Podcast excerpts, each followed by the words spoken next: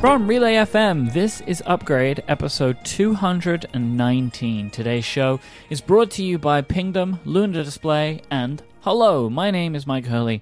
I am joined by Jason Snell. Hi, Jason Snell. Hello, Myke Hurley. We have a big show today. We have a iPad extravaganza. iPad it. Pro extravaganza. Yes, yes, it's time. It is time, but we, we have a lot to get to before then, starting with hashtag Snell Talk. And, our today, and today's question comes from Carlos. And Carlos wants to know if Jason could appear on any of the classic game shows like Jeopardy, Price is Right, that kind of thing, past or present, which would it be and why? Oh, wow, wow, wow. I feel like if I wanted to take the pressure, I would uh, be on Jeopardy because I've thought about being on Jeopardy. I think I would probably be bad at Jeopardy. Although I know from uh, our friend Glenn Fleishman's experience on Jeopardy that uh, what you do when you get on Jeopardy is you study before you do it and you learn all the presidents in order and things like that so that you've got all that stuff in your back pocket. Um, but uh, otherwise, you know, I love the prices right, but I, I think I would be bad at at, uh, at the pricing part of it. Um, so I'm going to say, I'm just going to take this out of left field. I want to be one of the panelists on, um, because the question is, could appear on a classic game show. I want to be one of the panelists on Match Game. Be one of those six people who sits over there and comes up with wacky words to fill in the blank to uh, frustrate the uh, the contestants. And uh, yeah, so I want to be one of the celebrity panelists on Match Game. So, what you're saying is we need to do some kind of podcast podcasters match game. Oh my, mm, yeah. We've done uh, so on the Incomparable Game Show. We've done some of what we call the game of matching, totally distinct, not the same at all. Uh, where we've done something like that, and it's actually a lot of fun to do that, to play a game like that, where where you you know you fill in the blank. So you say you know. Uh, dumb Donald was so dumb. How dumb was he? You know, when he turned on on the light switch in the living room, uh, he thought he would see a blank. I don't know what that is, and then you have to fill in the blank, and then the uh, the contestant has to guess. And it's fun. It's silly, um, and the, the pressure would be off because all I'd have to do is make jokes. There's a lot of links in the show notes to various incomparable episodes now that include discussions of Jeopardy and match games. So if you want to get those, go to our show notes and you can get them. Um, so thank you so much to Carlos for the Snell Talk question. You can send in a question to open any episode of this show with the hashtag Snell Talk, and we pick one uh, from your submissions. Thank you to Carlos for doing that. We have some follow up for today's show. iOS 12.1.1, the beta which is currently available, uh, brings notification previews via haptic touch to the iPhone XR. This was one of the big things that I was talking about last week in our iPhone XR review that uh, I really wanted was to be able to, when using the iPhone XR, to use what is effectively 3D touch, but haptic touch, right? Like the long pressing, to be able to see the notification content. So if you get a notification, you can preview it. Um, this isn't available currently um, with the iPhone XR, but will be uh, in an upcoming software update, which I think is fantastic. I'm pleased to see um, that Apple are uh, doing what they said, which was that they would expand haptic touch to places that it was needed, and they're doing it already, which I think is fantastic. Especially like it's not even 12.2 probably that it's going to come out in, right? Like it's a point update of 12.1, so I think that's really awesome. Yeah, that's great. Brydge keyboard, we talk about them a bunch sometime in the next week or two. I think we both have the 10.5 inch uh, version, so for the previous iPad Pro on the way, because I know they just shipped that. Um, but we uh, saw that they were talking over the weekend.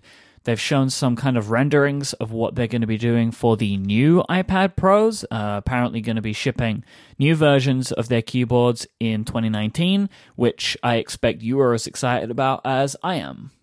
Yeah, I'm very excited about that. The uh, the um, they were kind of trolling us. They showed us a really really lousy Logitech keyboard design, and we're like, no, no, no, no, no, Uh-huh. So don't got- do it, don't we do it, don't so go, upset. It was quite don't go to the dark side. And they're like, no, we're just kidding. We have a thing that's very much like the the uh, old one, which is funny because they they're you know there's not a lot of bezel space in there to put those little clips on, but they think they can do it. So I hope they can. Yeah, I remain skeptical. Like I have faith in their ability as a company to to make good technology, um, but I also know from experience that they've had some shaky first attempts at things, and I Right. can't understand how this is going to really have a a strong connection because the the clip is so small. I mean, we don't see what the back looks like or anything. So, you know, I, I'm I'm very keen to see. Yeah, I was kind of hoping that it would be a magnetized back that would be used to support it rather than putting all the weight in the clips because there are those magnets back there that they could just make a back that you clip you you know you just touch it onto and then it stays but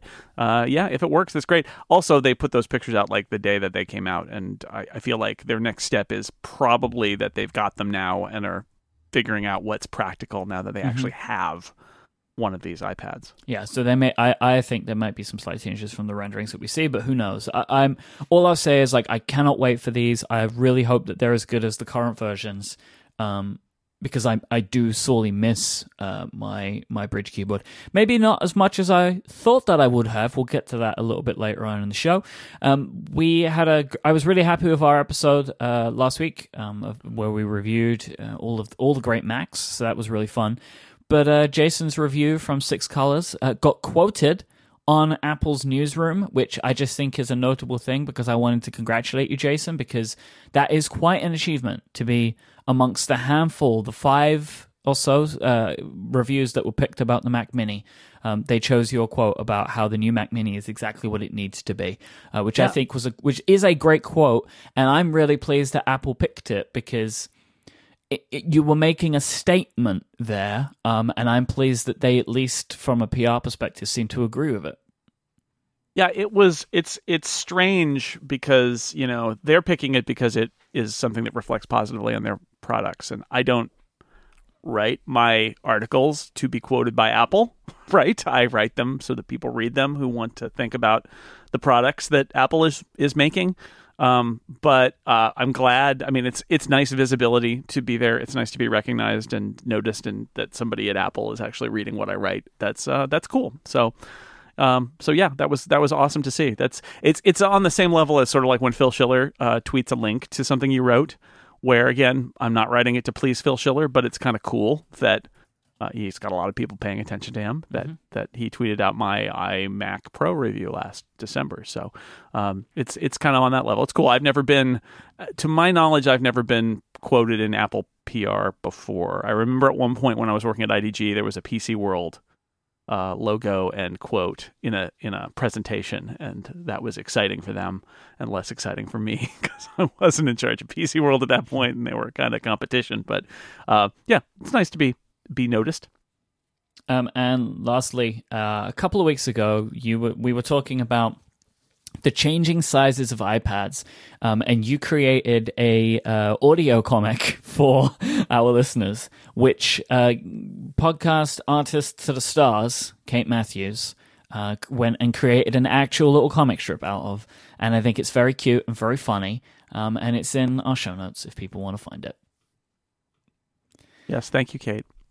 we are bringing back Myke at the Movies. It has been a long time for Myke at the Movies, and there has been no Myke in the Movies. I actually, we we've only done two this entire year, so we're going to be finishing out this year. We're going to be doing a couple. The first one is going to be in two weeks' time, and we are going to be doing a movie that I have never seen but feel like I should have seen by now. Uh, My Neighbor Totoro. Yeah, Miyazaki. We're going. Uh, we're going with some animation, and this is a delightful movie. I love it so much. Uh, I talked about it on the Incomparable with John Siracusa and many others, and I'm excited for you to see it. So that's going to be on uh, the episode that will come out on the 26th of November. So you have two weeks to watch My Two Neighbor weeks. Totoro. But there's more exciting news than that, Jason Snell. You know how excited I am. We're not doing a draft. We're doing something that I think I enjoy even more than the drafts. Is it the first annual of something? Because we remember there's no first annual of every of anything at all. No, it's so much better than first. It is the fifth annual upgradies. What? Oh boy, they're on their oh. way. Oh. Fifth hmm. annual. Now that sounds really exciting. They are coming at the end of the year, but voting is now open. So there will be a Google form in the show notes where you can go and submit your votes for the fifth annual upgradies. Very, very excited about this.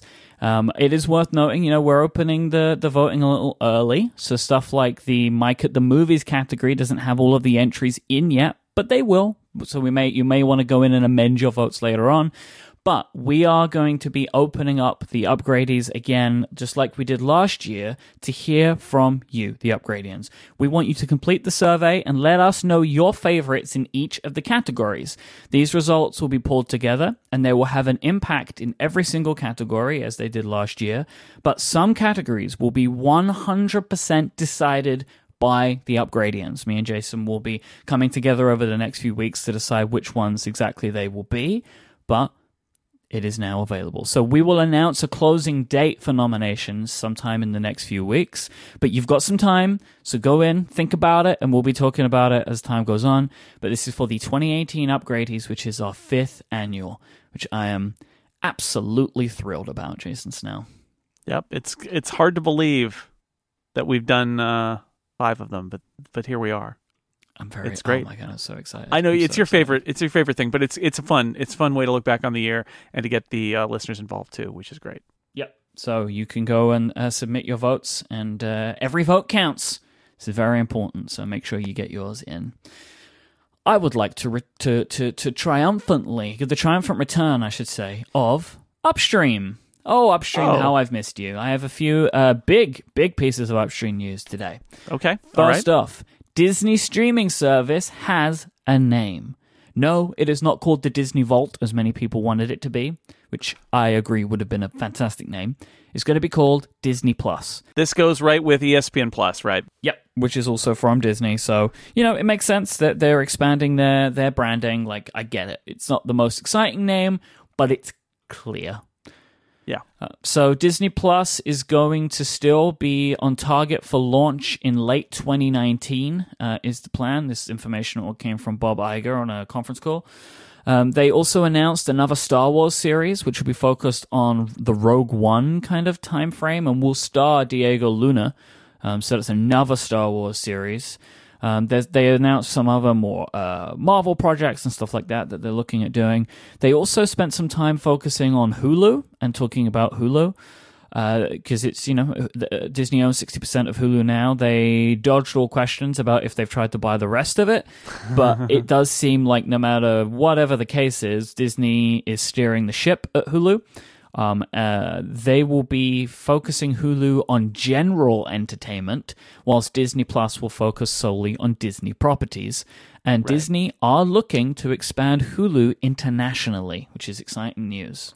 They got to do that. They gotta they gotta do that. They want to use this as a platform for um for some of their stuff. I think all the stuff they're getting from Fox will be uh, helping feed that. And it's a U.S. only service because it was based on U.S. TV networks, and now it's going to be something different. Like Hulu is going to be very different in five years from what it is now. But I think it's this is what we all kind of expected, which is that they're going to use it as a vehicle to get a bunch of other stuff out internationally um, that is separate from the Disney brand, like Disney Plus. Calling it Disney Plus and not giving it a name that is like a weird name is the Disney branding like makes it clear like this has got the stamp of the Disney, you know, Disney on it. And so there's going to be uh, we talk about Apple being wanting like family friendly entertainment on its service. You know, if you're going to call it Disney, there's not going to be any rated R uh, Marvel shows on Disney Plus, right? No. It's not going to happen. Not with that name. Maybe on Hulu, not on Disney Plus. So that that's uh, a clear difference. Where Hulu, different brand, it's going to have a lot of different stuff on it. That's where you're going to get your "It's Always Sunny in Philadelphia" and The Simpsons and who knows what else will go there. Things that Disney is going to own, but will not want under the Disney brand. The information is reporting that Apple plans to launch their streaming service in the first half of 2019 in the US, but is planning to roll the app and service out to 100 countries within the following months. Right. So they're planning on having, by the end of 2019, this thing available in literally as many places as possible. Yeah. Uh, which is good to know. this is great. This, one of the questions was, well, how fast was the rollout going to be and when it was going to happen? And uh, for the last, I feel like Myke, for the last year and a half, we've had a bunch of people say at every single Apple event, are they going to announce their TV service? And we keep saying, hmm, probably not, probably not. So, and then, and then recently, it's been very much like hmm, 2019. And we're almost in 2019 now, and this is when it's going to happen. They they've been on the job for more than a year now, developing content, and we're going to get that strategy in 2019.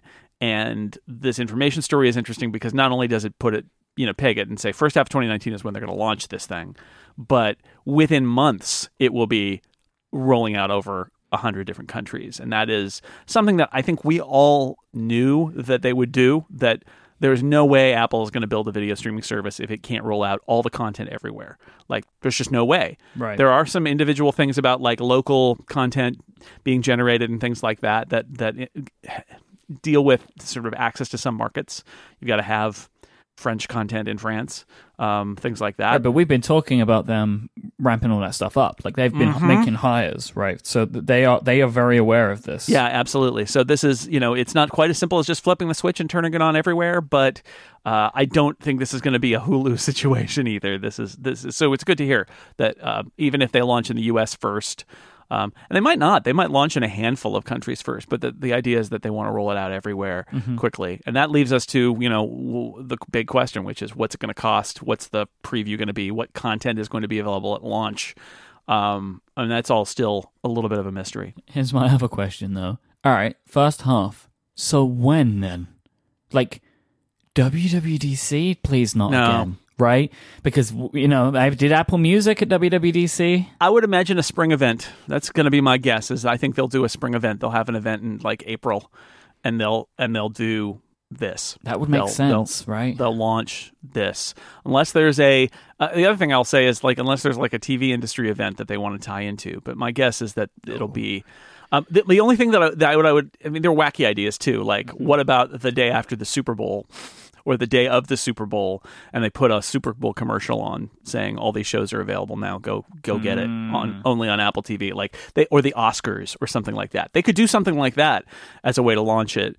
Um, but they could also probably, since it's Apple, they'll probably do an event and then say it will be available on this date, and maybe that date will be the day of the Oscars or the day of the Super Bowl or whatever. yeah, and so they'll then, do it that you know, way. They have the event to catch people that have tuned in, but everybody else they'll just wrap it all up with a big TV spot, right? And then that's the day it's available. I, I would I would think something like that. But it could be. I mean, when the information says first half of 2019, probably one of the things that's happening there is um, that uh, they don't know yet, right? Like I think it's uh, they don't they don't know yet. Otherwise, we'd probably have a better idea. But I would imagine it'll be a kind of a, a spring thing. But we'll see. They also reiterated the information also reiterated the rumor that as well as Apple's own programming, you'll be able to sign up for other paid TV channels, Right. which really does, you know, it solidifies the fact that really Apple are more of a Prime Video competitor than a Netflix competitor from a business model perspective. Yeah, I think that's right. I, I saw somebody, and I can't. I wish I could remember who it was last week on Twitter. Said something very, very smart, which is um, there's no such thing as a Netflix competitor. um, Everybody else is trying to be another service in addition to Netflix, and I think that's the right way to look at it. Is Netflix at this point is dominant and Yep. I don't see a lot of people dropping Netflix to pick up one of these other streaming services. It's Yeah. more like who else is in that packet of of uh, Tim Goodman said this to me on TV Talk Machine last week like um, you're competing to be in the four streaming services that people subscribe to.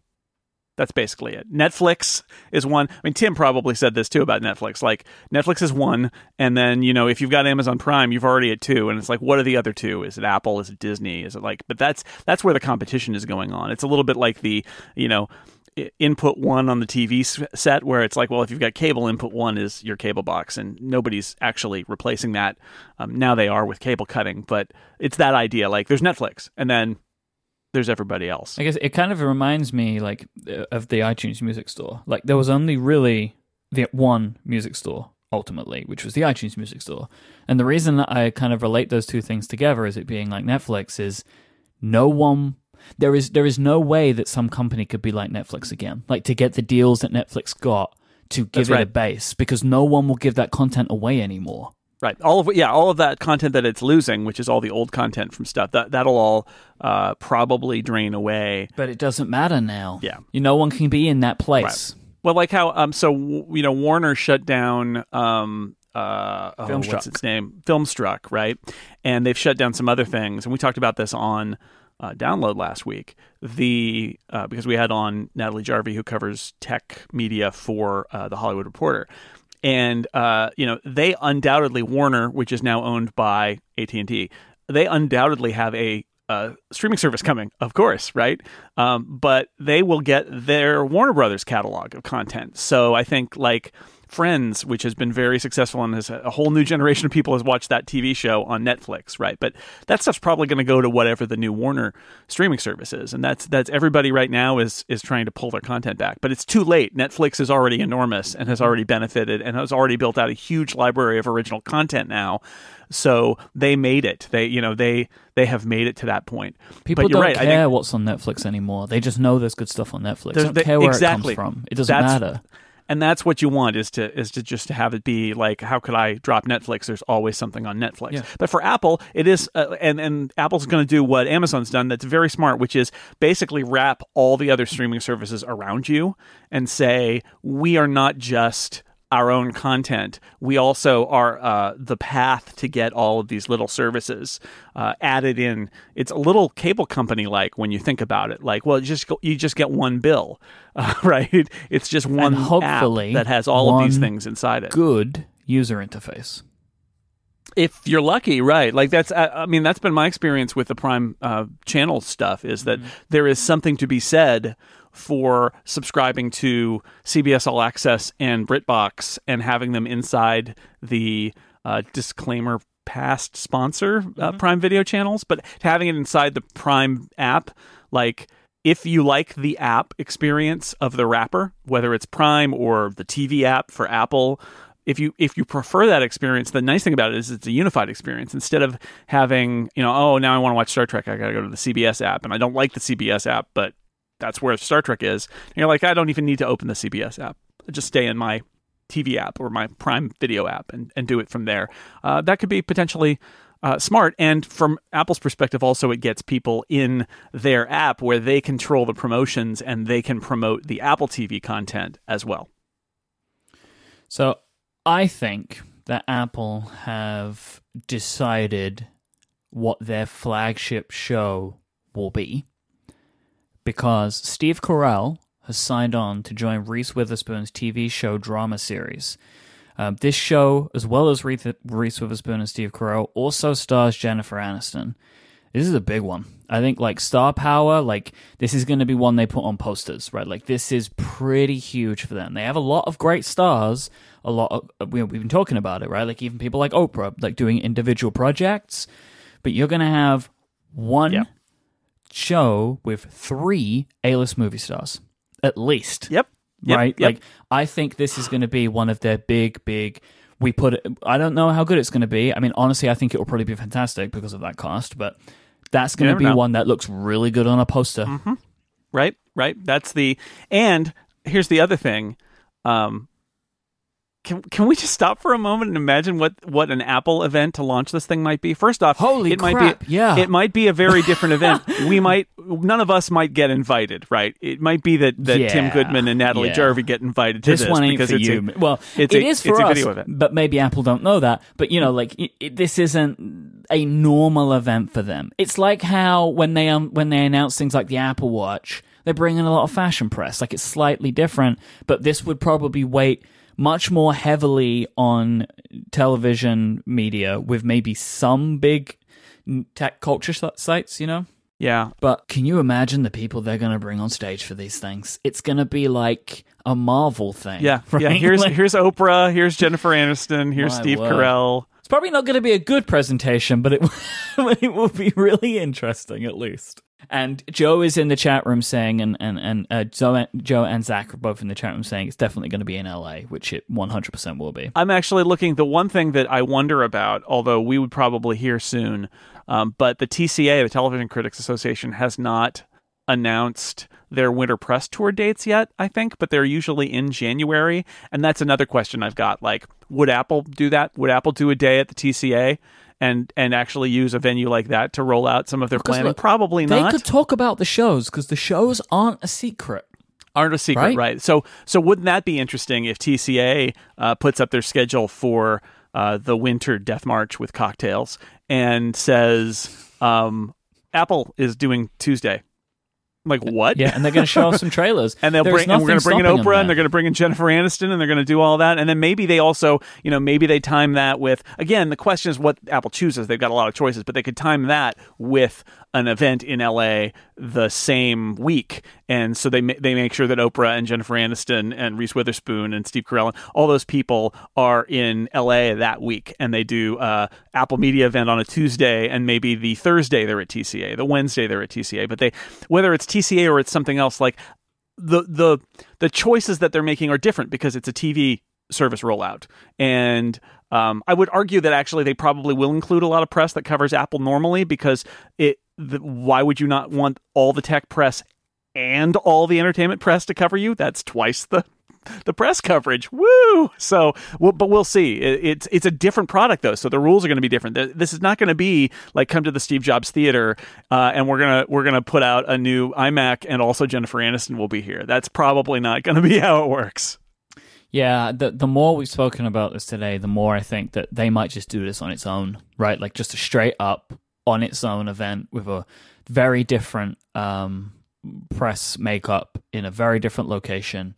You know, like maybe even Tim isn't there, right? Like maybe this is a Schiller and, and Cue deal, or maybe this is Schiller Oh, yeah. and the two Sony execs, or now Apple Yeah, execs. You know what I mean? Like it might be completely different.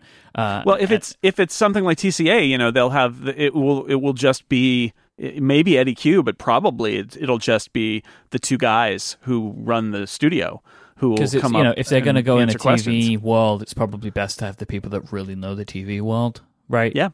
To answer this Yep. question. Anyway, it's this stuff's heating up. Can't wait. And you know, all upgrade listeners, you're well prepared for when this stuff launches. That is the service we provide to you on Upstream. Today's show is brought to you in part by Hullo.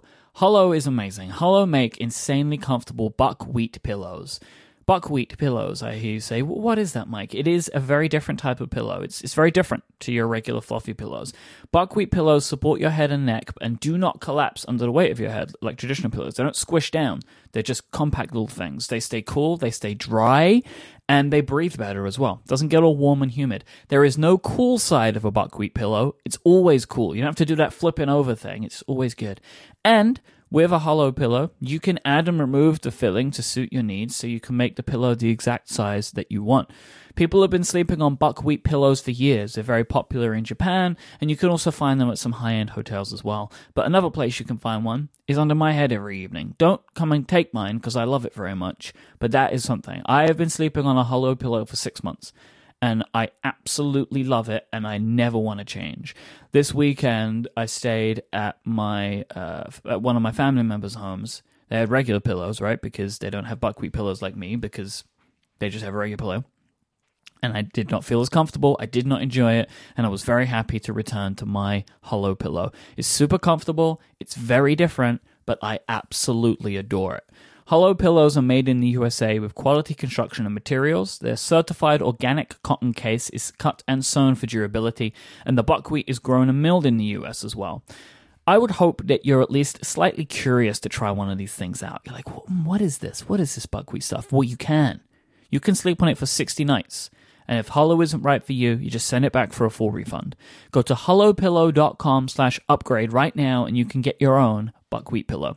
That is H-U-L-L-O-P-I-L-L-O-W. H-U-L-L-O pillow.com slash upgrade. And if you buy more than one, they have a special discount of up to $20 off depending on which size you opt for. They have fast, free shipping with every order and 1% of all profits are donated to the Nature Conservancy. Give it a try. If you love it, keep it. If you don't, just send it back. Go to hullopillow.com slash upgrade right now. Our thanks to Hullo for their support of this show and Relay FM. It is time, Jason Snell, to talk about the iPad Pro. Now, if I am correct, we both have both, right? Yes. So I think, and we were talking about this a couple of days ago, I think for the sake of ease now, because the 10.5 inch is now the 11 inch, we stop calling the 12.9 the 12.9 and we just call it the 13. Right. Apple legally can't do that, right? Because it's claiming something that doesn't exist. I feel I feel like the rest of us could if we really wanted to. I, I, I don't know whether it'll it'll stick. It's certainly way easier to say the 11 and the 13 than it is the 11 and the 12.9. Yeah. But either way, it basically it's essentially an 11 inch laptop and a 13 inch laptop. It's like the MacBook Air, Mm-hmm. except now these are iPads. because it's not 10.5 and 12.9 anymore, right? So we'll give it a go. I'm sure we're going to slip up, but we may reference to it as the 13 in this episode, and you know which one we're talking about now. Yep. So you are getting ready to publish your review on Six Colors, but you sent me a draft of the, the review. And yeah, of what I've written so far, anyway. Yes. your opening that you sent me is very strong. Good, it is a good, very good strong feedback. statement, which is this is a computer. And I love that. Yeah, the the um, I mean, the night of the event when I was flying back to San Francisco, I wrote a thing that my first impressions and the headline was "This is a computer." That is the theme of Apple's event. That is what Apple's trying to say here. Apple's basically saying, "Look, it's USB C. It's priced. It's priced like a computer. It's got the power, more power than all of these laptops. Like it, it is Apple saying, we want you to take this thing seriously as a device." Um, and that is you know th- that is the way it needs to be judged. Now the challenge and you know you and i have seen this over the last week with uh, especially with the ipad pro reviews coming out last monday is that uh, there are two ways to look at this. One way is to judge it as a pc um, and the other way is to judge it for what it is and how it works. And that i don't actually think those are very different um, and I think there are some reviews that really walked the line quite well, including Nilay Patel's at The Verge, where, you know, as I say in the article, you know, the iPad's not a computer as it's been defined for the last 40 years, but it is it is different. And that means that it does some things better than PCs and it does some things worse than PCs. Um, it's not a PC and I don't think we should judge it as a PC. Well, can it do these 10 things that my laptop running Windows 10 can do? I think that's the wrong approach. Um, I because it's the iPad Pro is a different thing. It's a different kind of thing. But I also don't think that means it doesn't you can't criticize it because in the end it still has to measure up. It still has to be worth the money, and it still has to be able to do things, even if they're not the same. So I, I, that's the distinction I'm trying to make here. Is like there's how do you judge a product like this? And there is a group uh, a group of people who want to judge it, saying, well, if you're going to call it a computer, if you're going to say that it's a thousand dollars and all of that, then every single thing that I can't do on my PC that I or that I can do on my PC that I can't do on the iPad is a strike against it. And I don't think that's quite the right way to approach it because, um, as our friend Federico will point out time and again, there are lots of things that the iPad's way better than a traditional computer for. And so, you know, trying to find that spot where you're not judging it based on old ways of thinking, old workflows. One of the things that frustrated me last week was when Nilay um, said on Twitter that his uh, team of video people at The Verge simply couldn't do a video on the iPad um, as an example of what the iPad fails at. And it's like, I- I'm sorry, that's totally wrong. Like they they could do a video. You can do videos on the iPad. What he meant to say, or what they meant to say, was they weren't comfortable making a video on the iPad because they have built an entire computer based workflow, PC or Mac based workflow. That's how they make videos. They've made decisions based on the tools that they've got on the computer. And those tools aren't available on the iPad, and therefore, for them to make a video, it wouldn't it wouldn't meet their quality standards, or they it would take a huge amount of overhead to rethink their workflows, and that they weren't going to do that. And I think that is the challenge when we're thinking about the iPad is there's can it do it? You know, okay, but what are you asking it to do? Are you asking it to match what you do on a computer, or are you are you using it for what it is good at and what it can do? And within that, again, within that, because that's the funny thing here is people on both sides of this argument are pointing out a lot of the same things that are lacking in iOS. but uh, from one perspective, it's proof that this is a toy, and from the other perspective, it's frustration that this productive tool doesn't go far enough. Um, eh, so it's all it's all a matter of perspective. Yeah, and it's you know we might spend some time today talking about some places that we want to see the iPad Pro go to, but I think the, I think where is it? There is a strange, and I think sometimes fundamental issue with framing every single review around the fact that this machine has to be better or replace a PC. Like it, that isn't necessarily the way that this machine needs to be judged because we don't you know, we don't this isn't how we approach all products, you know? Like and and I find that there can be benefits in reviewing these things by people that that use them every single day like me and you instead of just kind of like someone who's begrudgingly using it in the first place. Well, you know? that, right. That's the advantage uh, of having somebody like Federico write a review of it, or having me write a review of it. But I think there, you know, if you're somebody who uses a laptop and is intrigued by the iPad, having a review from somebody who uses a laptop and is wondering if they can use an iPad is useful because if that laptop user says, "No, you can't you just can't then you, you know again from from my perspective i get frustrated because uh, I say, well, no, a lot of those things you can. It's just different. But I think there are, uh, you know, th- it is a valid point of view to be one of those people who's on the other side of the fence mm-hmm. and who's, you know, literally like, I don't know. Could I use this? Could I, instead of buying a new Mac laptop or PC laptop, could I just buy an iPad Pro and do everything? And even the most dyed in the wool iPad Pro user would not approach that hypothetical and say, Oh, yes, absolutely, right? Yeah. You, have yeah. to ask a lot of questions about what their job is and what tools they use because sometimes the answer is yes and sometimes it is no. Um, and I think I think our frustration when we see reviews of the iPad sometimes is because it's all framed around the fact that the iPad Pro is a failure because sometimes the answer is no and that's not that's not right. Like no. sometimes the answer is no. Sometimes it's not the right tool for the job. That doesn't mean that it's not a tool. It, mm-hmm. it just means that it's not the right tool for some kind of jobs. But the internet lacks a lot of nuance and people sometimes lack nuance. And the fact that it's not the right tool for some kind of jobs translates into it's a toy yeah, like you know, there were a bunch of reviews that I really enjoyed. I really enjoyed Nilay's review. I really enjoyed uh, John Gruber's review. I think that they had a lot of balance to them. But the problem is, you know, as is all these things, people see what they want to see, and sure, people will pick out things and be like, "Oh, well, look at this quote; it means it's a failure." That's why it's great that there are so many reviews and videos and all these things, yep. is because then um, I feel like you can get a really interesting um, holistic view of the product by seeing these different perspectives. And here is another one. Let's talk about yep. hardware design. these things are so thin, I cannot conceive the thinness of them.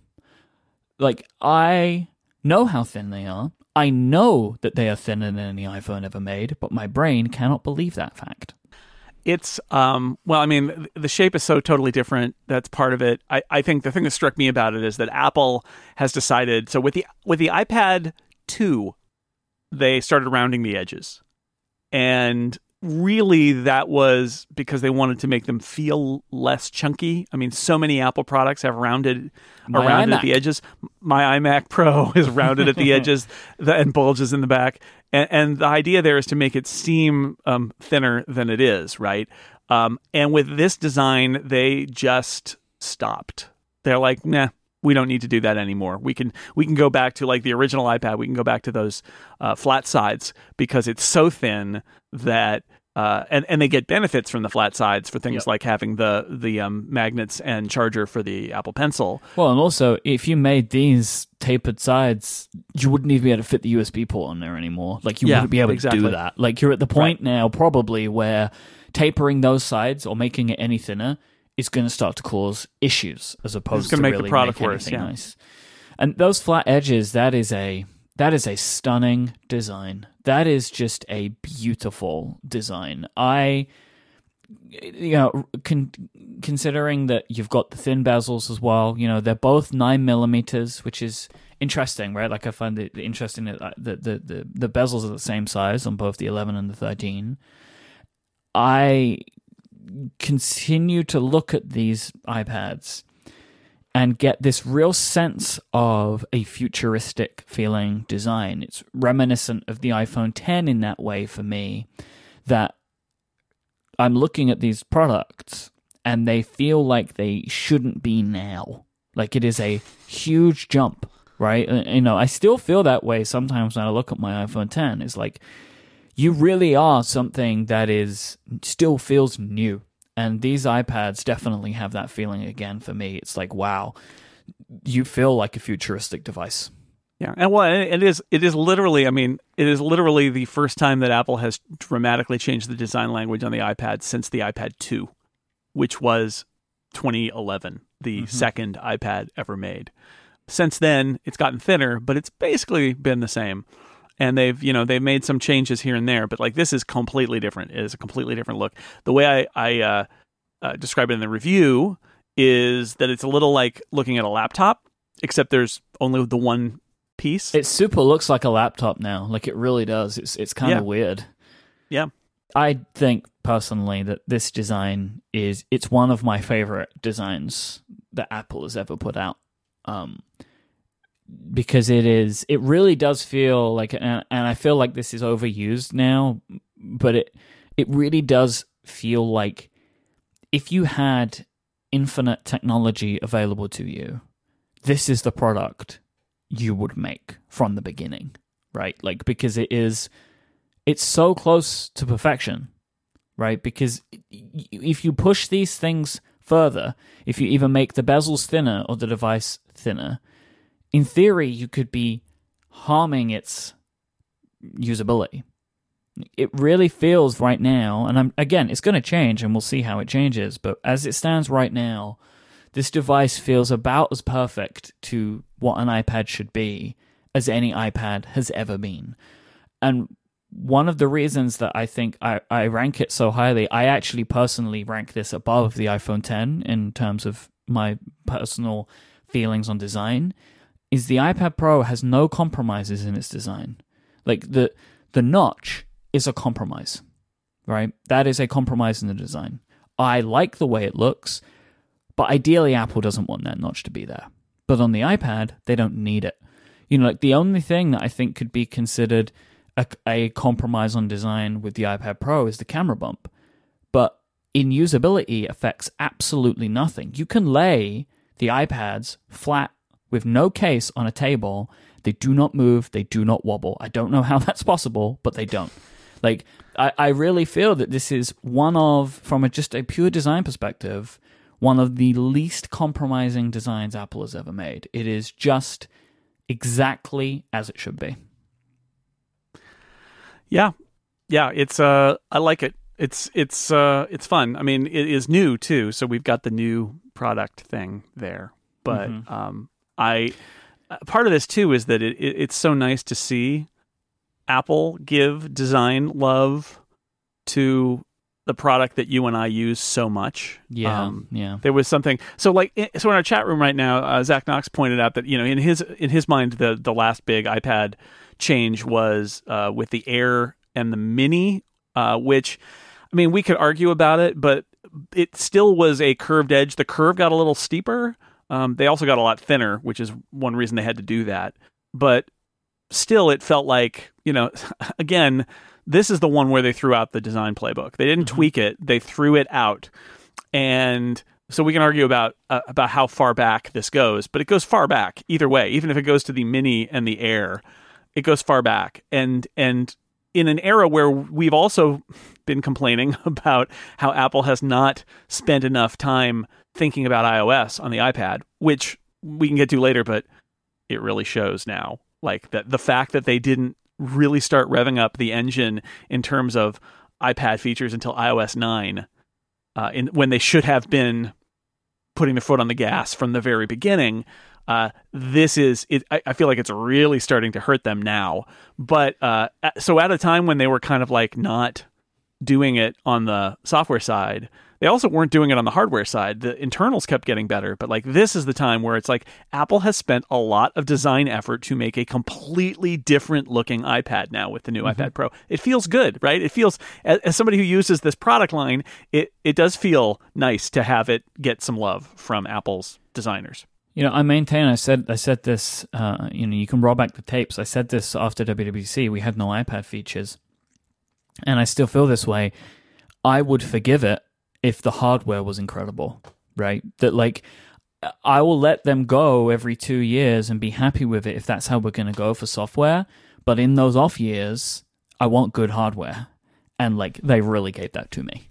You know, like this for me is like I know iOS isn't changing but I now have a renewed love for these devices again because the hardware is so incredible. And just because of some of the changes in the hardware, it's brought some new stuff to me, which is making my overall experience better.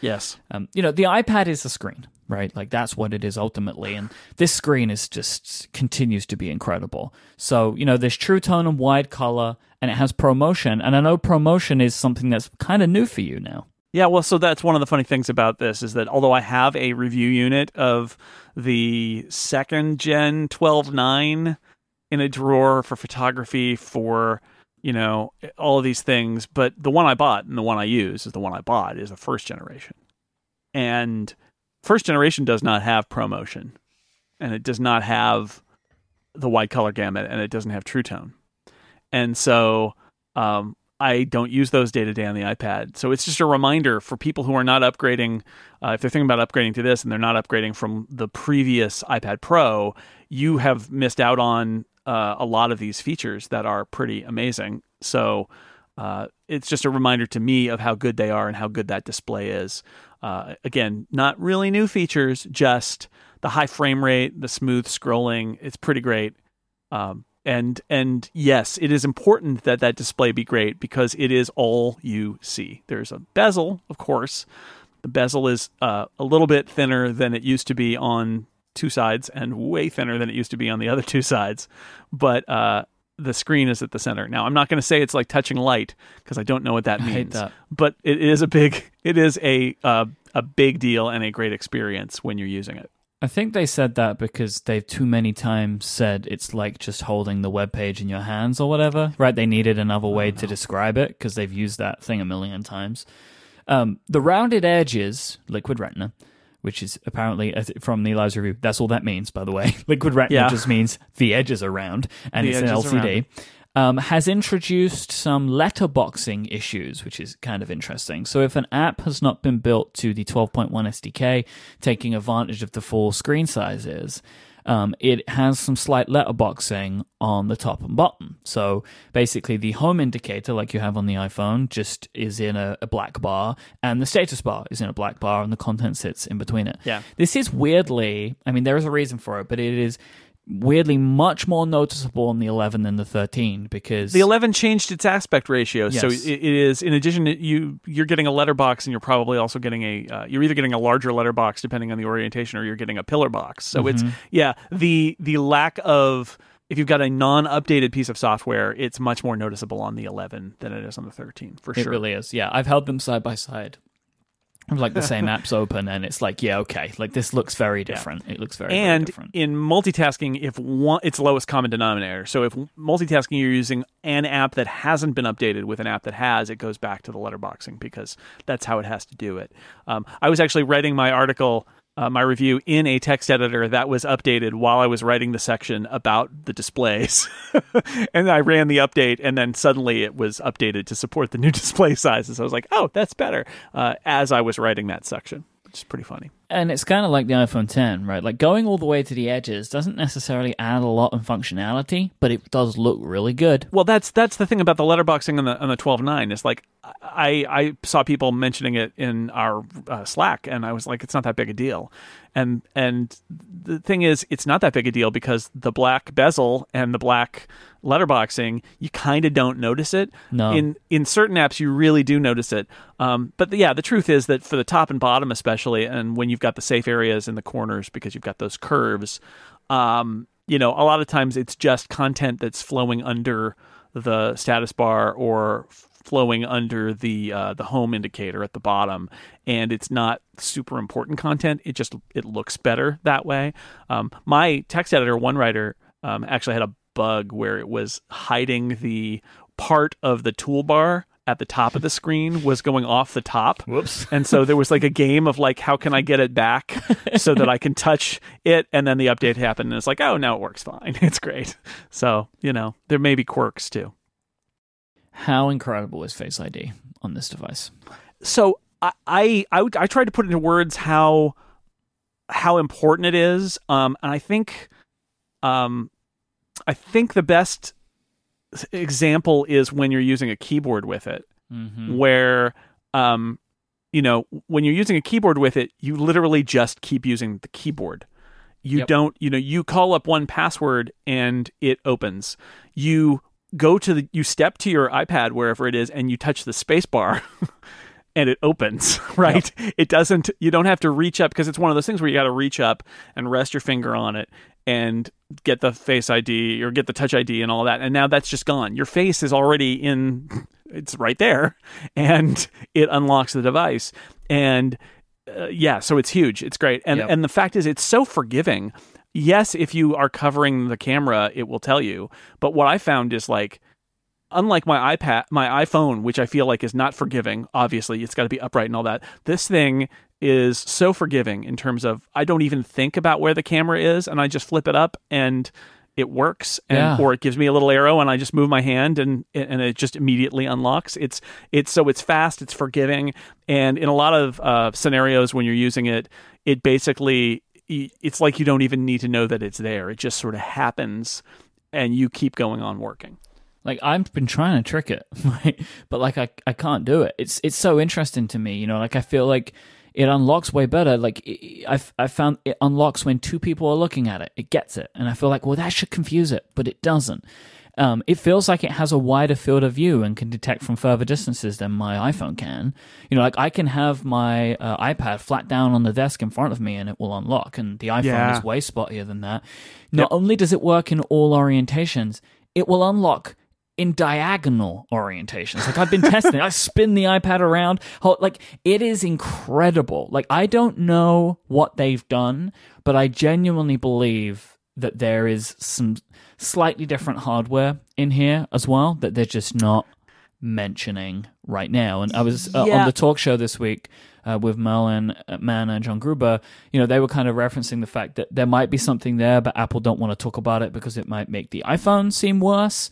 So Um, I asked them I asked them about it in my briefing and the response I got was essentially that it's the same hardware um and that the machine learning has been retrained for all these different Hmm. things. So some of it is the machine learning input is just r- has to be dramatically different But like, than, why couldn't you just previous. do that on the iPhone then? But here's the other part of it, though. It's the same hardware.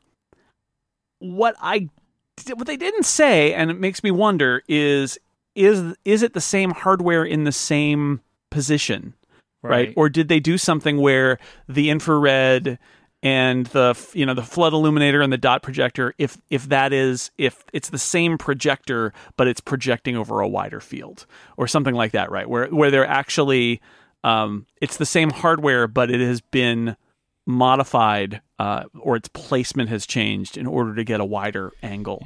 I don't should know. probably study the iFixit teardown, right?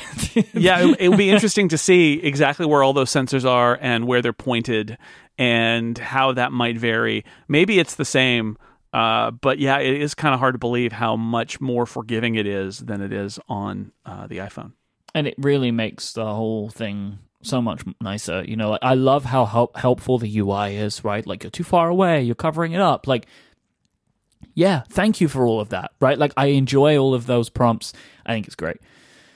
So Face ID, I mean, ultimately, big thumbs up. Like I, I like it Huge. on the iPad even more uh, than on my iPhone. You know, like I sit down to my iPad, it's at the desk with the keyboard out, and I hit the spacebar two times, and I'm in.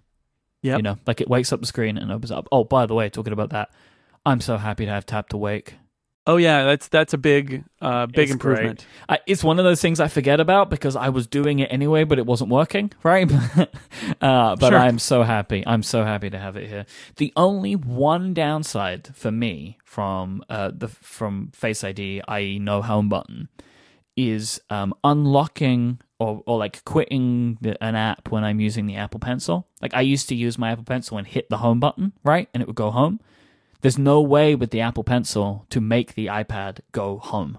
The, Ah, the- interesting. it, this has always been the way that the Apple Pencil can't interact with any of the system elements. So it could never Huh. change multitasking. It can't bring down Control Center. It can't bring down Notification Center.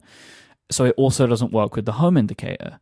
So this is not a big thing, but it's just something that I keep like putting my Apple Pencil to a place that doesn't exist.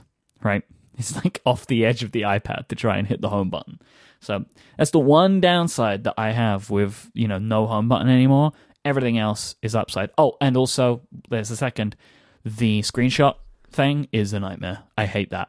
Like that you have to hit the wake, like the, the, two the buttons. side button and the, and They're the volume two button. buttons closest to the corner, so I've gotten used to this sort Oh, of like just like kind of pinch pinch the corner thing. But yeah, it that takes some takes some getting used to for sure. I've also found it to be less reliable. Like it's failing on me. Like it keeps changing the volume. Um, I assume this is just something that needs to be tweaked, but that that's been a bit wonky for me. Hmm. Should we talk about the performance? I mean, I don't really know what to say. Like these are incredibly fast and incredibly responsive, as you would expect.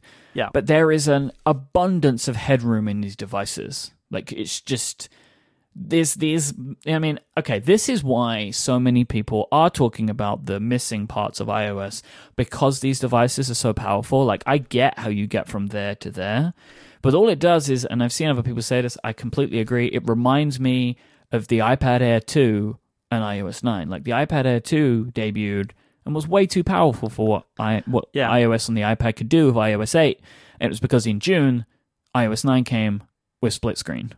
Yeah. I, and also, I think it's like you need more apps that can take advantage of this, and they know that they've got Photoshop coming down the road, and there Yep. are others. I I spent a lot of time doing some testing with um with Ferrite Recording Studio, the editing app um that I use for podcasts when I'm on my iPad, and uh there I sent the developer some feedback because there were a couple of places where I'm like I'm not seeing any benefit here, and I think I've found uh places. I did some performance uh, analysis apparently for him where uh, there's some places that he might want to actually uh, he, he can gain some benefit by speeding up the app.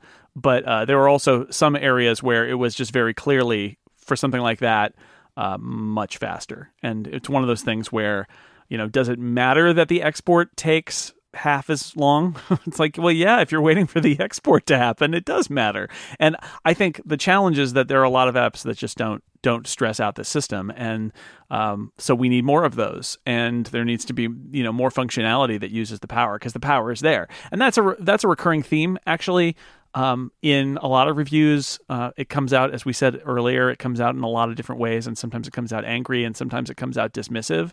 But for me the big question is not is this a computer or is this a PC or can it replace your PC for me I think the question we need to keep asking is um, can the software live up to the hardware? And right now the answer is no. I think when we can get it, we can get into it in a little bit, but like the like you said about the iPad Air 2 and iOS 8 and then 9, um, the the hardware is I said last week the hardware is is willing but the software is weak. I mean it's kind of like that. It's like this what what can this hardware do? It can do anything you throw at it. Uh, are there more things we could throw at it? Mm, like let's find some more things to throw at it because right now it's it's uh it it will handle almost anything you throw at it. You can edit video with a 4K external display and all that. Yeah, you can totally do that. But there are not as many of those use cases as you want because quite honestly, if you're if you're using if you're not stressing out the hardware, you know, there are a lot of arguments that you should just be buying the $350 iPad at that point. The point of having a $1000 iPad with all this power is that you use it. And that's the that's the big open question I think about this product. And you know, I'm I'm in the camp of believing that there will be more places it will be used. I mean, even just in Photoshop, right? Like I'm sure Photoshop really needs this. Um, but you know, if you're gonna do more with the operating system, they had it might be they had to release these devices now. Like these iPads will be the iPads we have for the next 18 months to 2 years because that's the kind of cadence that the iPad is on right now, especially the iPad Yeah. Pro. So you would want to release the hardware before the software, not afterwards. Well, I mean, I I would my theory is that that Gurman report that they had iPad features in iOS 12 and they kicked them out because they wanted it want they wanted stability. I I believe that this thing was designed with some of those features in mind. Okay. And they're and, and we we just didn't get them. And that may I think that may have actually been the case with iOS 8 and iOS 9 too. is in the end uh, I, I, think in the end, Apple is willing to kick those features down the road and just release an iPad that's incredibly capable and then let the next version catch up with it. The nice thing about the iPad Air 2 being so capable is that when WWDC came around the next June, they said you can test these features now on the iPad Air or iPad Air 2 or whatever. Like you can test mm-hmm. them now. We have them now, even though, you know, there is an iPad Pro coming, but like we already have a capable system that you can test these on. And, and whatever they do in iOS 13, uh, these iPad Pros will be able to handle it. But I think it's a, I think it's debatable whether these were designed purposefully to be ready for whatever comes next, or whether they were designed for whatever comes next, and it got delayed. So, referencing another thing that kind of isn't there yet, USB C. Yeah. Yeah, I mean, this is, we knew this would happen. You and I have been talking for months now about this rumor about the iPads having USB C. And I think saying that this is going to be a challenge for Apple in terms of communication because USB C is a is a plug, and it only works with what the software has been built to support. And Apple basically didn't improve the software support for devices. That it essentially, with the exception of like high resolution displays, and there's some complexity there, right? Because it won't work with a it'll, it'll drive 5K displays, but it won't drive 5K Thunderbolt displays because it doesn't have Thunderbolt. You need to have a USB display, and there are like three of them or something like that. There's not very many of and them. No trip to Dongle Town will save you on that one, I don't think. No, because you can't Thunderbolt and USB C. You know, you can't make USB C behave like Thunderbolt. That doesn't happen. So, um, it's the other way around. So, um, this is the challenge is they haven't done anything for. If you could adapt it before, you can do it now, and the difference is just that the port is different, and you might not need an adapter. But the sheer existence of it as a USB C port doesn't make it support anything more. That is Yep. Once again, it's back to the software. And as far as I can tell, the only different thing that it does is allows you to charge other USB C devices, right? Or USB right, devices. Yeah. Well, well, it's so so it can it can do more power than yep. US than Lightning, and so right, there are right. lots of USB devices that are bus powered that you previously could only use on an iPad with that adapter where you also plugged in a Lightning plug and okay. plugged it into power and then it would power those devices that now will just run off of bus power. Right. Lots of microphones and USB interfaces and, and and even some keyboards that that wanted power and the iPad couldn't supply it over Lightning and so they didn't work and now they work. Um, and that's a function of USB C. And yes, so that means you can also charge uh, external devices with it. That's a function of USB C that is great. And the software doesn't really need to support that at a high level. So great.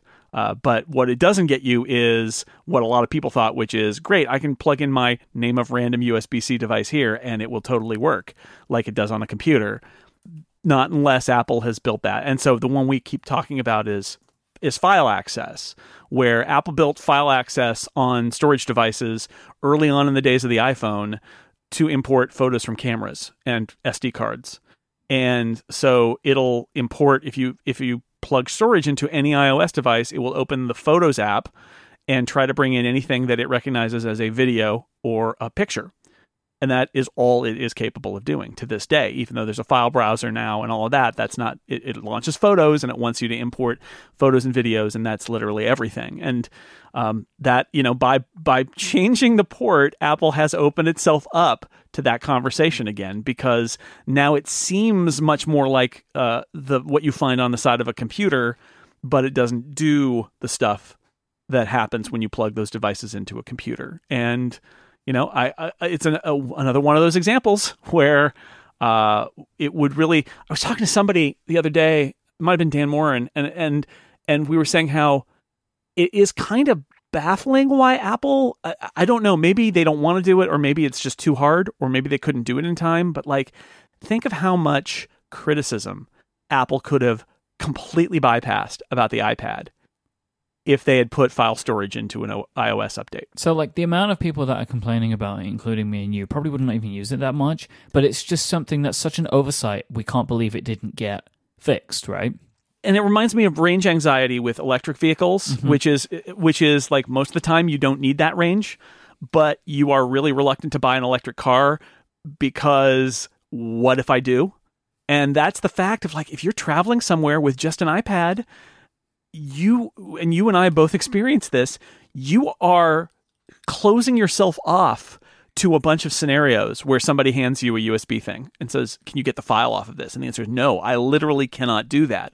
Um, when I am recording something with a USB recorder and it saves something audio files on an SD card, I can't. I had to buy a weird contraption to bridge that via Wi-Fi and a custom app, and it's like all this whole thing because I can't just bring my iPad and my SD card recorder, even though it's got USB and I, I and I've got an SD card reader for my iPad. I can't can't do it.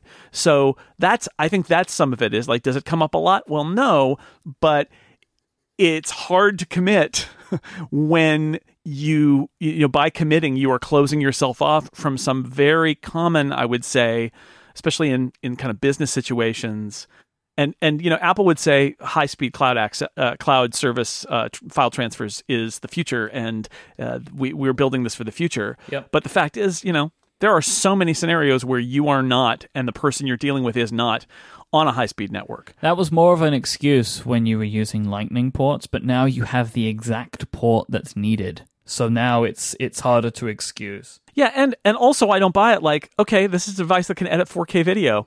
What cloud access? Like, you know, at least it can import the video. But that's an example where it's like, well, why even bother? Let's just use the cloud. Oh, because the files are huge. And my audio files, they're also huge. And if I'm on an airplane and somebody hands me a PowerPoint presentation on a USB drive, what do I do? The answer is nothing because the iPad won't see it. And that's like, that's not. That's not good enough. So uh, again, they could have saved.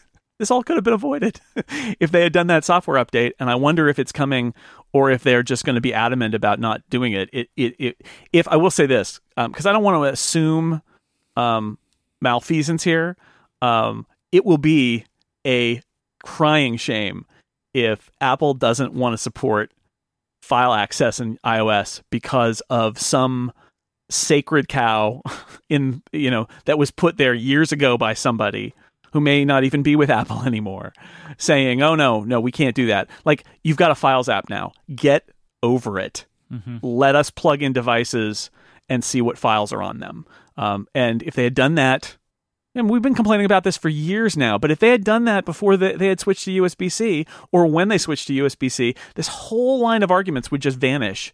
And they didn't do it. So uh, maybe it'll happen later. That would be that would be good. But it just that that's the part that gets me is not the I want this feature, so therefore I'm grumpy that they didn't provide it. It's like, do you guys understand how this one example opens you up to this whole line of criticism that you could just avoid if you implemented that feature? Um, so maybe it's just really hard and they couldn't do it, and they were concerned about the performance issues in iOS uh, 12, and so they they had to kick it out. But it seems like uh, maybe a mistake from a, an iPad product rollout perspective. the iPad Pro is not just the iPad itself. It's also the peripherals that Apple sells alongside it. We should talk about those, but before we do, let me thank Pingdom for their support of this episode. While you've been listening to this show, how would you know if your website had gone down if you were not a Pingdom user?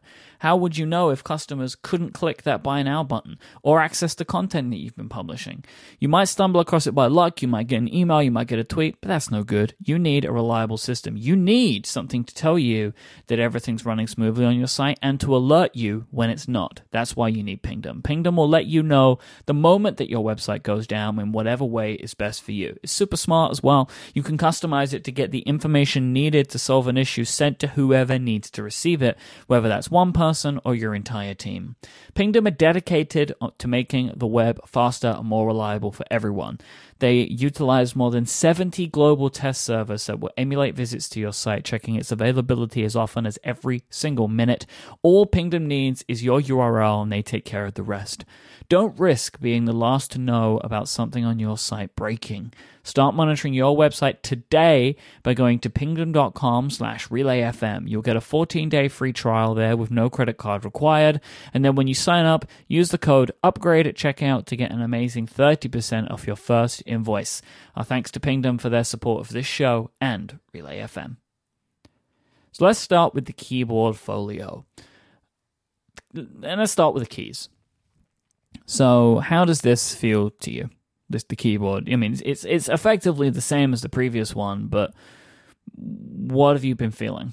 Well, it is the same, which is reassuring because I actually I like that keyboard. I um it's funny the one of the biggest pieces of criticism I've heard about the keyboard was from Harry McCracken, who used to be the editor at PC World, and he's now at Fast Company, um, and he's been using an iPad uh, as his primary computer for a long time. Uh, people don't know. He's another one we should put on the list of the high-profile iPad people because he that is his computer, um, and his his biggest criticism of it is he wears them out he uses them so much to write all of his articles mm-hmm. and stuff that he wears them out and has to get new keyboards. And I think that's not great. Like apparently if you really use them, you can wear out that fabric keyboard. But um but I like it and it and he was disappointed because it doesn't seem to be any different. I've totally worn them down to making them shiny. Like I haven't broken yes, any, but yeah. like I've made those keys shiny. He's he's gotten them beyond that point. Mm-hmm. But yeah, they're really good. I, I think I think they're good and bad in these new ones. I think they addressed it's not quite like uh, the pencil where I feel like they addressed every issue and you and I have talked about that a little bit. They addressed every issue and it's like, yes, they got it exactly. Here, it's a more complicated product. It has to do a bunch of different things. They have had to make some trade-offs, but I do feel like they learned from the pla- the past version and have made some very good decisions along with some decisions that uh, that are questionable. But overall, like overall for me, the number one thing they needed to do is make this thing more uh, lappable, to make it more uh, steady when you're typing with the iPad in your lap because it was shaky. It's not quite as shaky as uh, something with a pure kickstand, but like the old one had a fold, and so the the back case came down, and a lot of the weight of the iPad was transferred into the back of the of the underneath part that's sitting on your lap. And then there's a there's a fold there. And as a result you end up with this thing where the two surfaces are kind of independently moving. And that made it feel much less stable.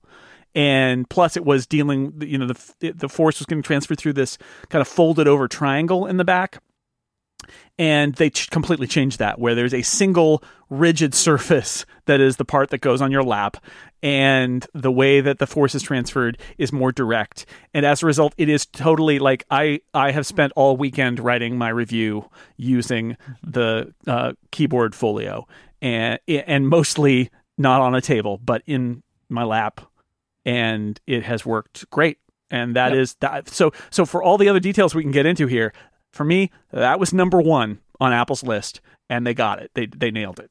So the keyboard, as you say, in the lap is much sturdier, but the iPad itself, like when you're tapping on the iPad when it's in that kind of keyboard, it's pretty bouncy. Um, it, it, it, as it as it kind of is resting on that triangle because the triangle's still kind of there as like you know the, the, how it's putting the angle in. Yeah. There's quite a bit of bounce to it. It's a, it's a little bouncy, but it's easier to put into position. Uh, you know, like it is a more un- easily understandable design than the origami of the previous version. I went I went back to so when I was writing about this, I got the old one out and I, I was using it and I, I and I do what I still do, which is like, how does this go? What is the order? Where does it? And like it's you can figure it out, but like this one, there's no question. It's just oh, yeah. it goes like this. Yeah, it takes it's, some. It's it super fast, learning, easy. the new yeah. one doesn't. I still, you know, same wishes. You know, I wish it had media keys you know, I, I really wish they found even to put some skinny media keys in there, you know, like a play pause and brightness and all that stuff. Other keyboards have it. I really wish that they would have had it, but they don't. So, you know, maybe another maybe another time. Yeah, no function row, which again I don't really need. Um, this I feel like this is one of those things where it's the faster horse argument. I don't need a function row. What I need is keyboard access to uh, play pause, volume, brightness, those are the things that I need keyboard access to. And if Apple's not going to provide those keys on this keyboard, fine. Provide back to the software again. Provide assignable shortcuts in the system that are system wide that let me do keyboard shortcuts to replace those dedicated keys that they've decided they can't fit on this keyboard. But they don't do that and I don't need backlighting, although I know people really want backlighting. I, it would be very hard to do on a keyboard with this design. I do get frustrated by the lack of a cap lo- caps lock indicator because, boy, I, I start typing in all caps because I brushed against the yeah. caps lock all the time. There are lots of magnets. These magnets make it easy to attach. All the magnets. There are just lots of mag. There are magnets everywhere in this thing. hundred plus magnets all over this thing, including uh, many of them are on the back side, which provides that kind of like grid of support, which I think is actually makes it easier to go on and it holds it more securely. Um, the the the way that I have approached it is basically um, you look where the camera bump is and look where the camera hole is.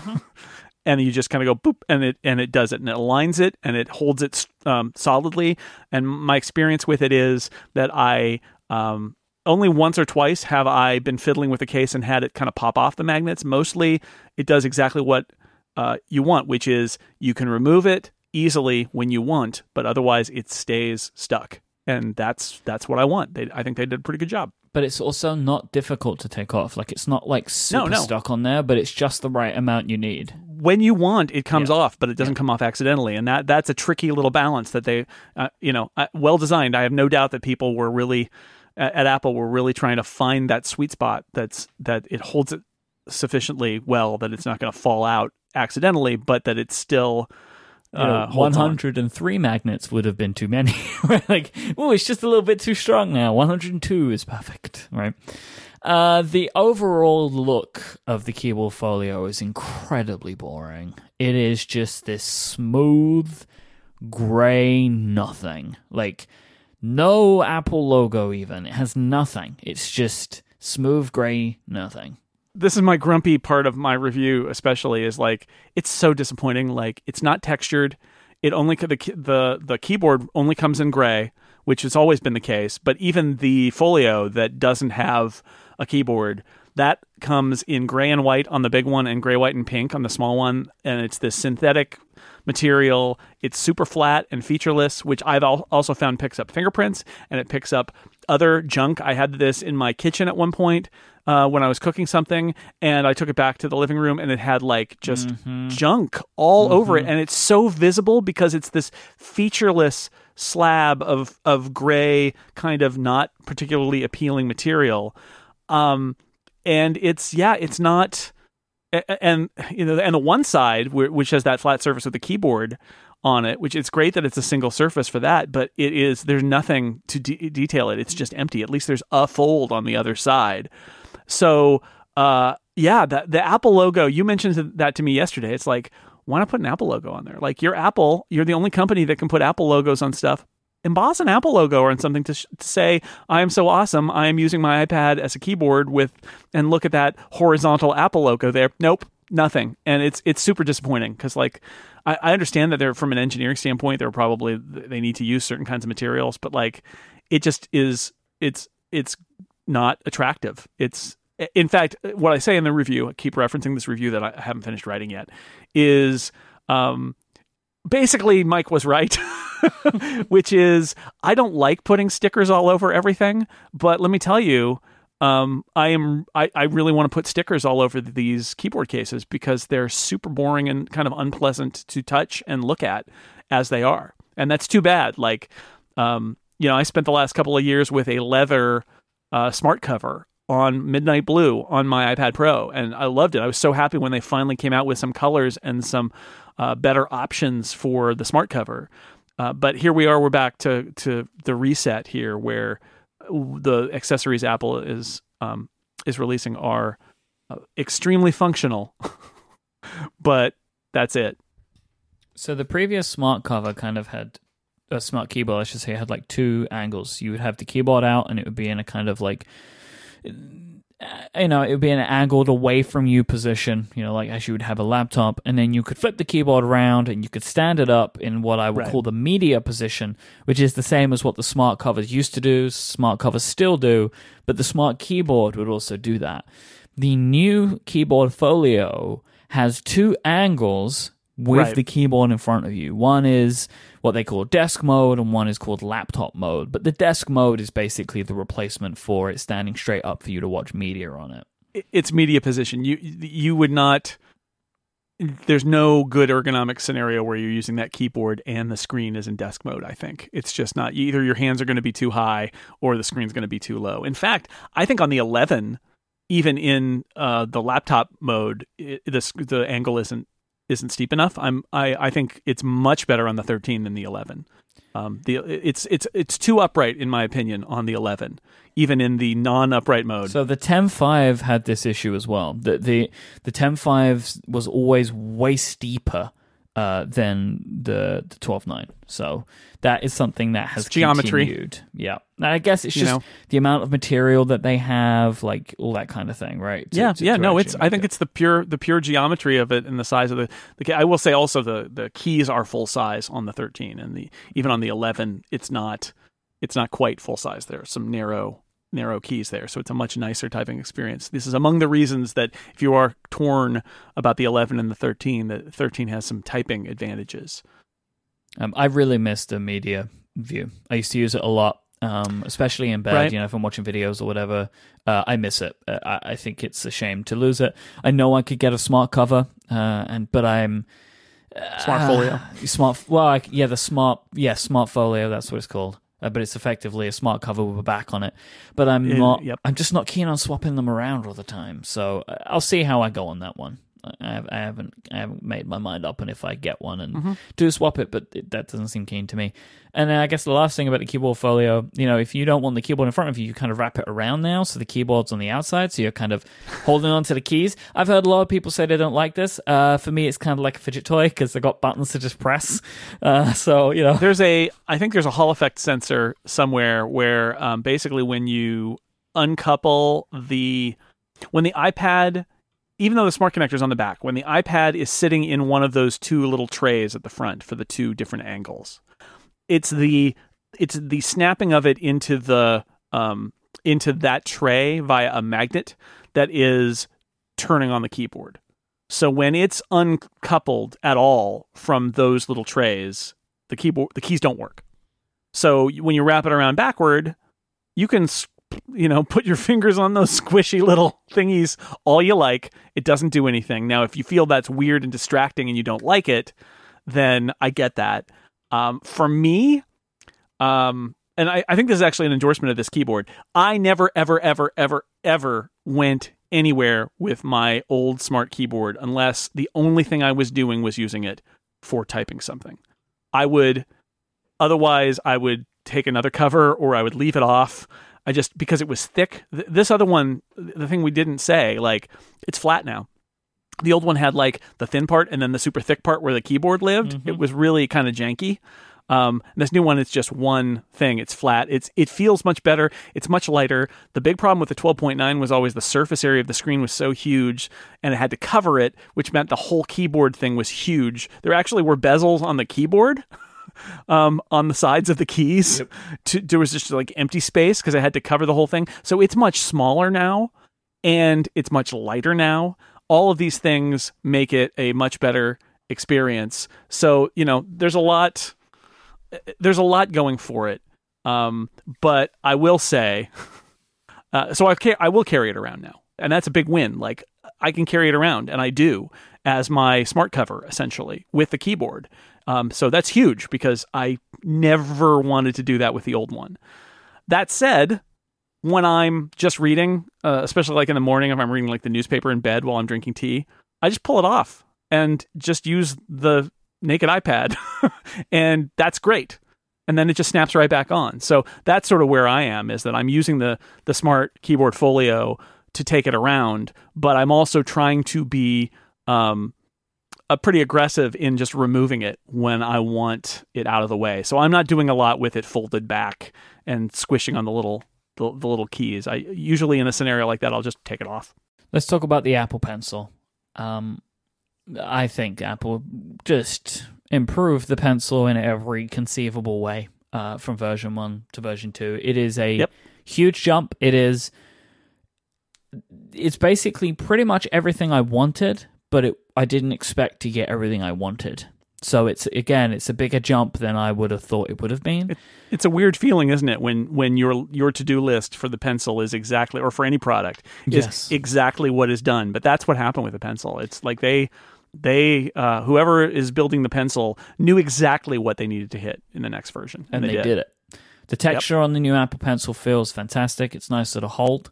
Um, it has a warm feeling to it with from Mm-hmm. the softness of the texture, not this kind of like cold, hard, shiny plastic.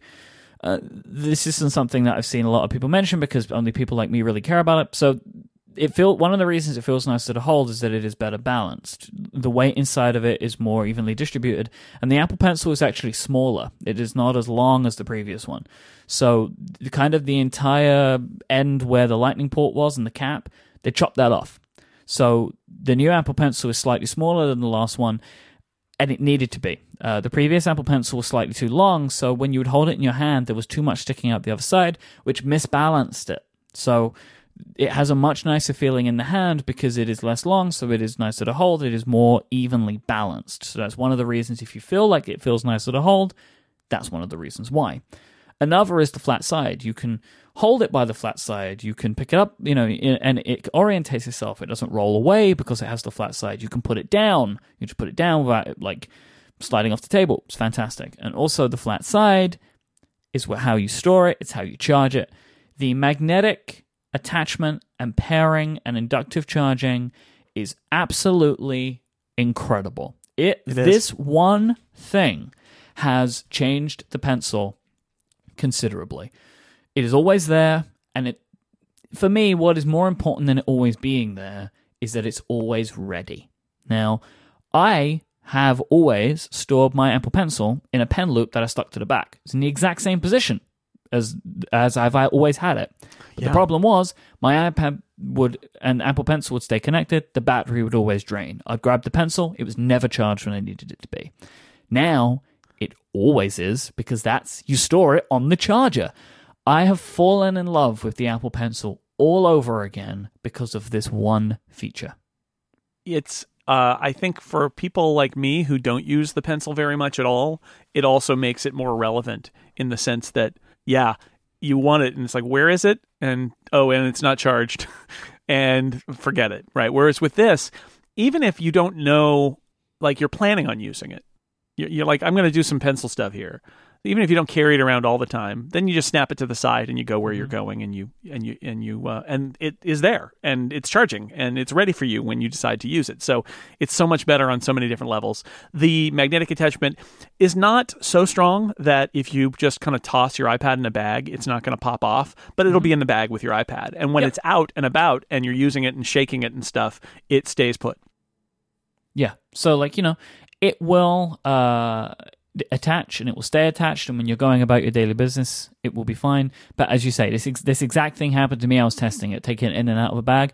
It will come off but it'll be in the bag right? Like they can you know i would recommend if you're going to put it in a bag and this concerns you just pop it in a in a different pocket in the bag. Most bags have like pencil pockets. Just put it in there. It's totally fine. Get it when you need it. But like it's going to be fine right? Like yeah. it is not as rigid as like strapping it to there but it's this is as strong a connection as they could do without you putting the Apple Pencil into something. I think this is the right way to go. Yeah. Uh, the double tapping uh, gesture is great. You know, this is yeah. really nice. I've I've used it in a bunch of apps that use it, and I'm seeing you know lots of developers think about interesting ways to do it. We were talking about Ferrite earlier, and you were telling me that there's a cool feature in Ferrite, the way that, that they're going to be implementing it, that you could basically assign a keyboard shortcut to it effectively, which is fantastic. The beta, there's like a handful of, of features, although I wonder if he will expand those. But the idea that, um, so I don't, I don't draw, and I don't write out longhand, so uh, my need for Apple Pencil has always been pretty limited. But uh, I think in part due to your feedback, uh, Ferrite has some good Apple Pencil support, and I was looking at it as part of my review.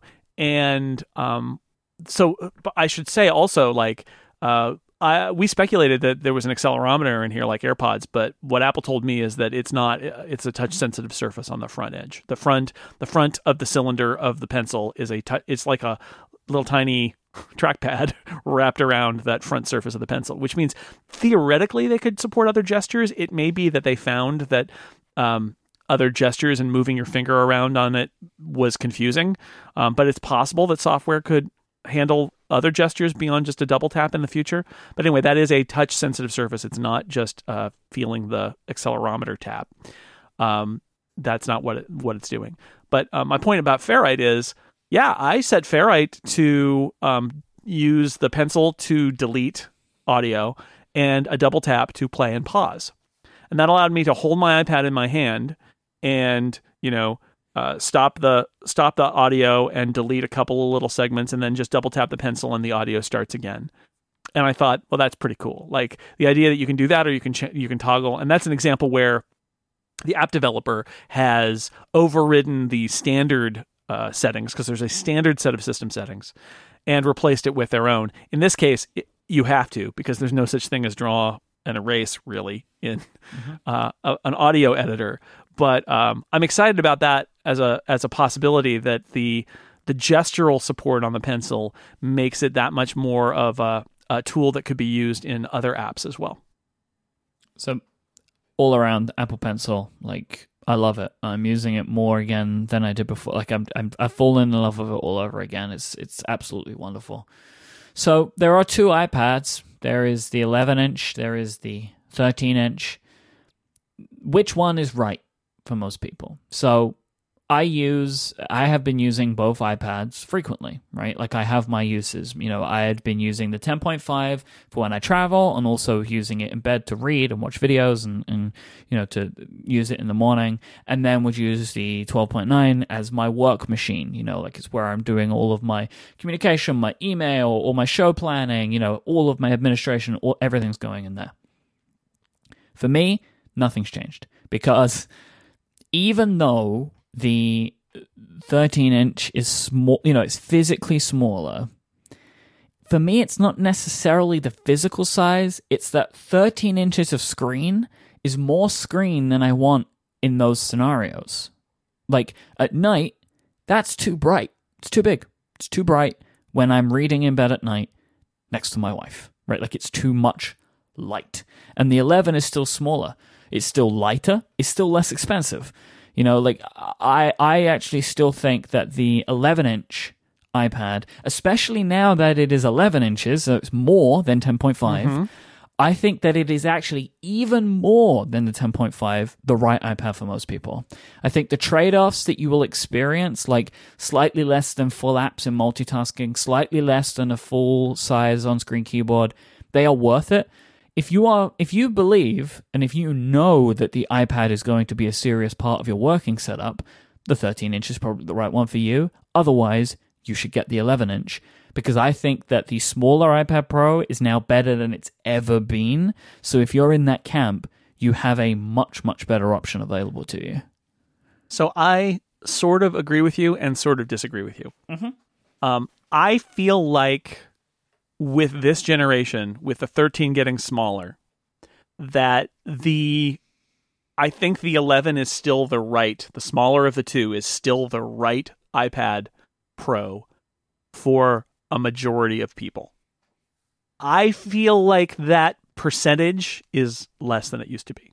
I think they're I agree closer. with that. I agree with that. I think sure. I think it's if it was 70-30, it's 60-40 now. Yep. I feel like because I feel like with the 13 being so much smaller, so much less kind of ungainly to hold, and you and the benefits you get in terms of the bigger screen, the better multitasking, the better keyboard, that for a certain class of user that's larger maybe who might who might before been like, "Oh yeah, I like all those things, but boy, it's just so huge."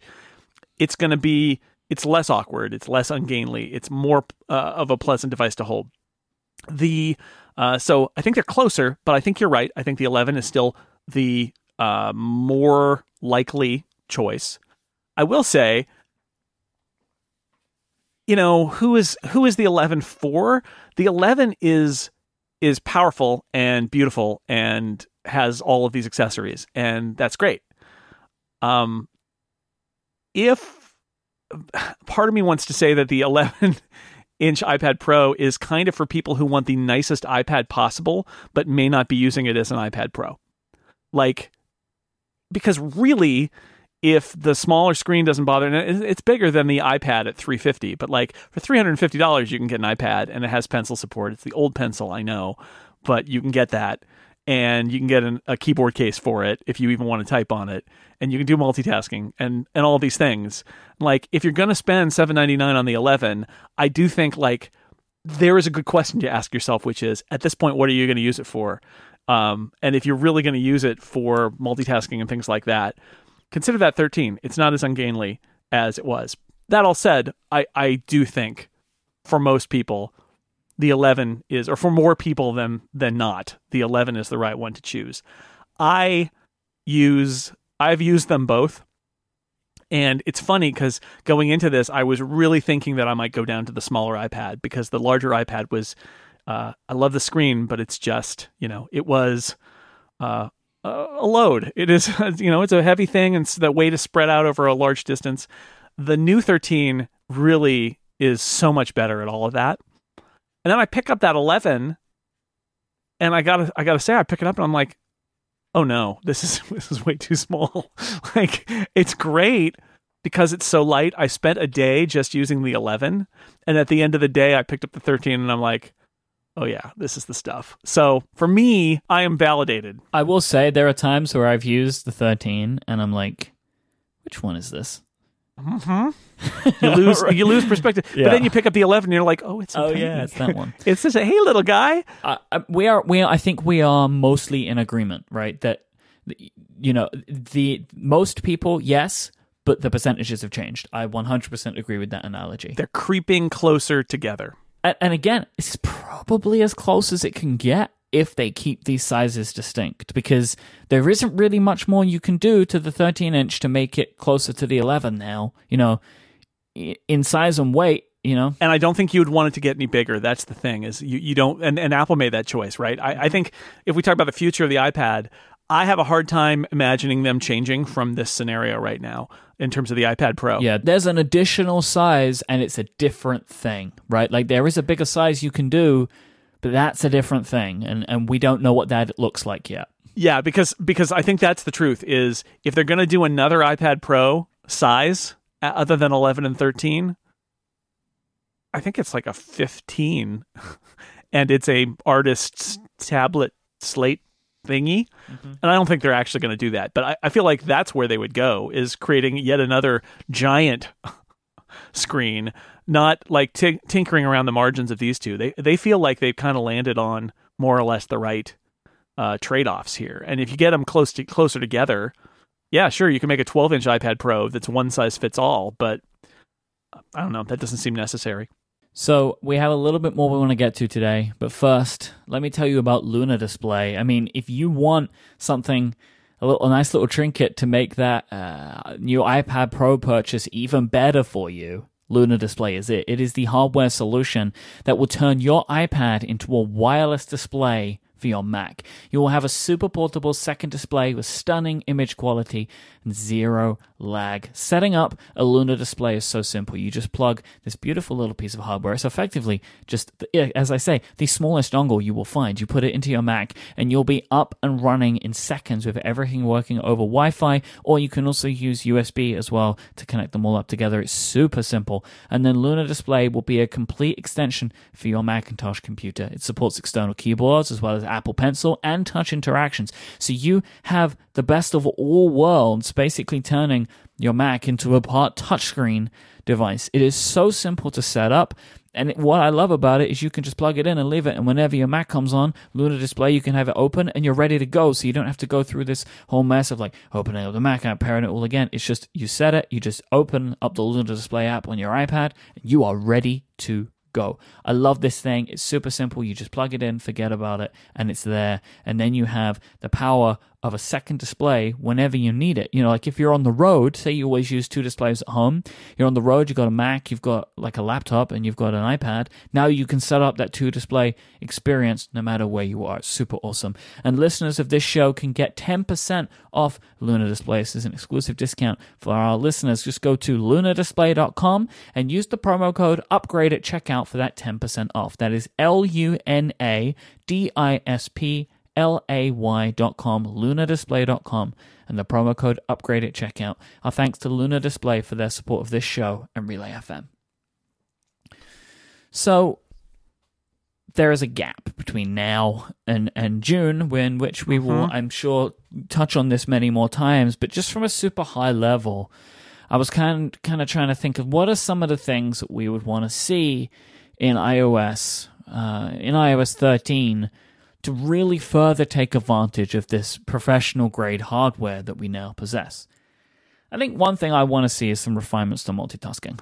Um, these are things that I wanted to see from the beginning. You know, like more keyboard controls. You know, I can hit Command Space and search for an app, but give me a keyboard shortcut to throw that app to the left or right side, right? You know, I, I, I can get 70% of the way there with the keyboard. Let me do the whole thing with the keyboard. Um, I was thinking about this too, right? Like, what more could you do with the dock? Because I don't, you know, I uh, most of my applications that I use, like seven, you know, seventy five percent of the applications that I frequently use, they're all in a dock, right? Like I've set up my dock in such a way that if I need to bring up a second app, I can get to it from the dock, or I use Spotlight. But I was thinking, like, what more could you do? And I was thinking about the home screen, right? Like, how can you change up the home screen? Because something I think needs to happen there as well. And it got me to thinking, and I don't know if this is a good idea, but it's something I thought about. We have Launchpad on the Mac, right? Which is a way to bring up all of your applications from the dock. Why couldn't we just get to our applications that way on the iPad? Like, the Launchpad was just in the dock and that's where all your apps are and the home screen can be used for something else like you could have shortcuts there you could maybe have files there you could have applications there it's maybe more like the mac's desktop and less like an app launcher because you could have an app launcher in the dock Yeah, sure. is that I mean, crazy No, I, I, I don't know. I don't know. I, I think there's something there, right? I think I think what what overall what you're saying is I want the multitasking stuff to I want another another stab at it, another another draft of it where knowing what we know Yeah, now I don't want them to go back to the drawing board again, though, because I don't think that's good. I, I want to see them just because really they pretty much went back to the drawing board with Yeah. uh, with eleven. I want to see refinements to 11's system. Sure, sure, sure. But the dock is a,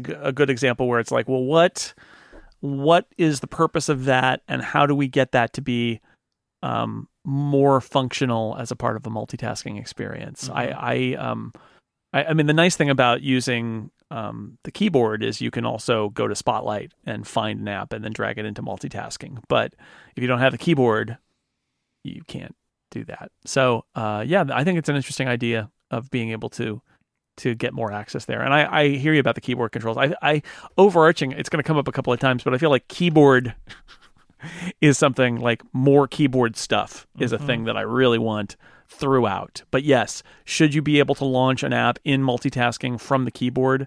You totally should. If that's Spotlight and then you select an app and you hit a keyboard shortcut to pop it uh, left or right in split view, great, do that. But something like that would be great.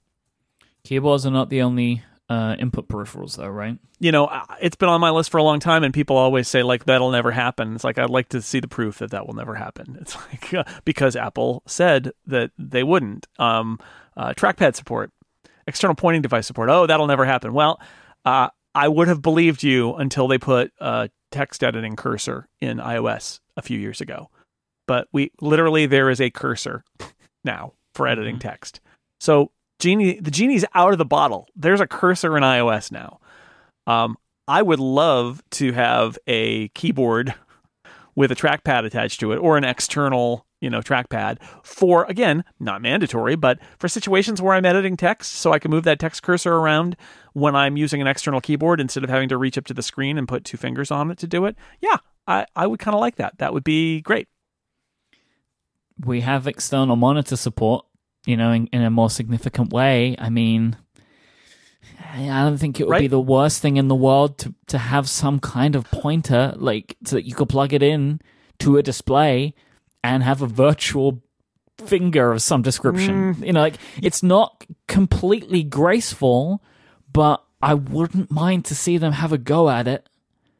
Yeah, I I I think that's less likely, but I think it's not impossible, especially since a lot of these apps are going to be updated to support menu bar and cursors and things because of Mac OS. Yep. Um, I also am putting out there uh, again in my uh, kind of impossible future direction file the idea that Apple's going to release an external monitor that is a touchscreen.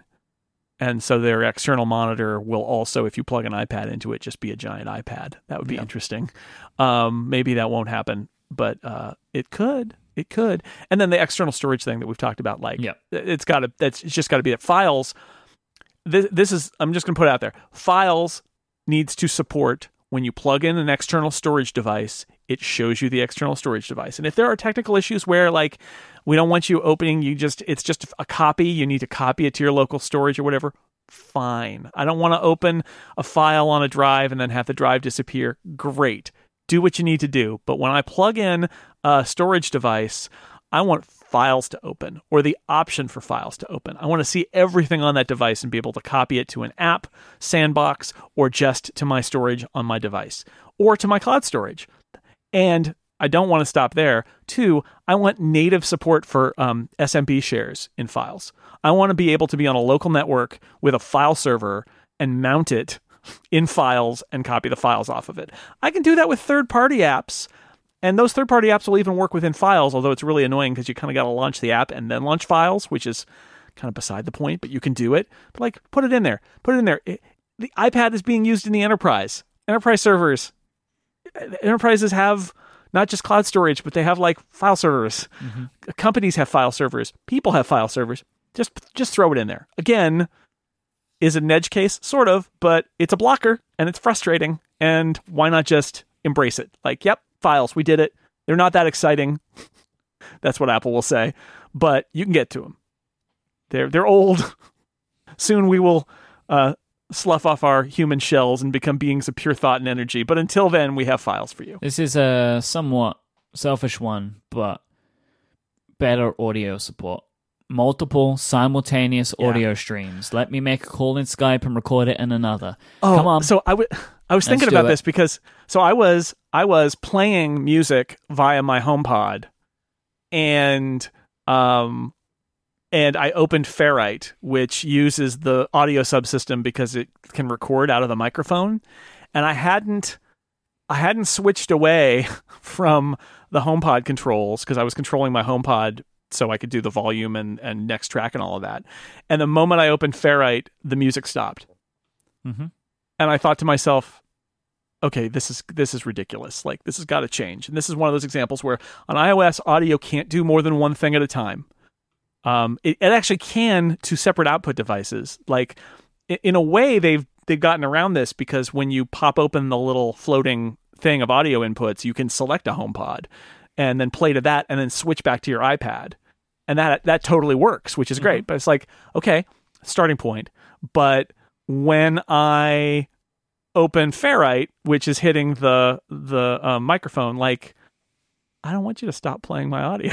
like I want I want this thing to be able to do more than one thing at a time. It needs to be more sophisticated. And yes, it would be great if that meant I could run a recording app and a telephony app simultaneously and recording over here in voice memos or something else while also being in Skype. Um, and again, I'm not asking for audio hijack. I would love apps to be able to have that level of audio access that that Rogue Amoeba could write audio hijack for iOS, but I'm not expecting that. I'm expecting something like, oh, you can now use two apps can use the microphone at once. Uh, that would be great. So I don't know. I, I'm with you. That that is yes, it is a little self-serving because what we do is audio, but also like again, the more flexibility you build into the system, who knows what other things will come out of that anyone that adopts um, the iPad with iOS as a significant part of their workflow will eventually come to shortcuts as the way to bridge gaps or help them fix problems that they, they, they need to solve.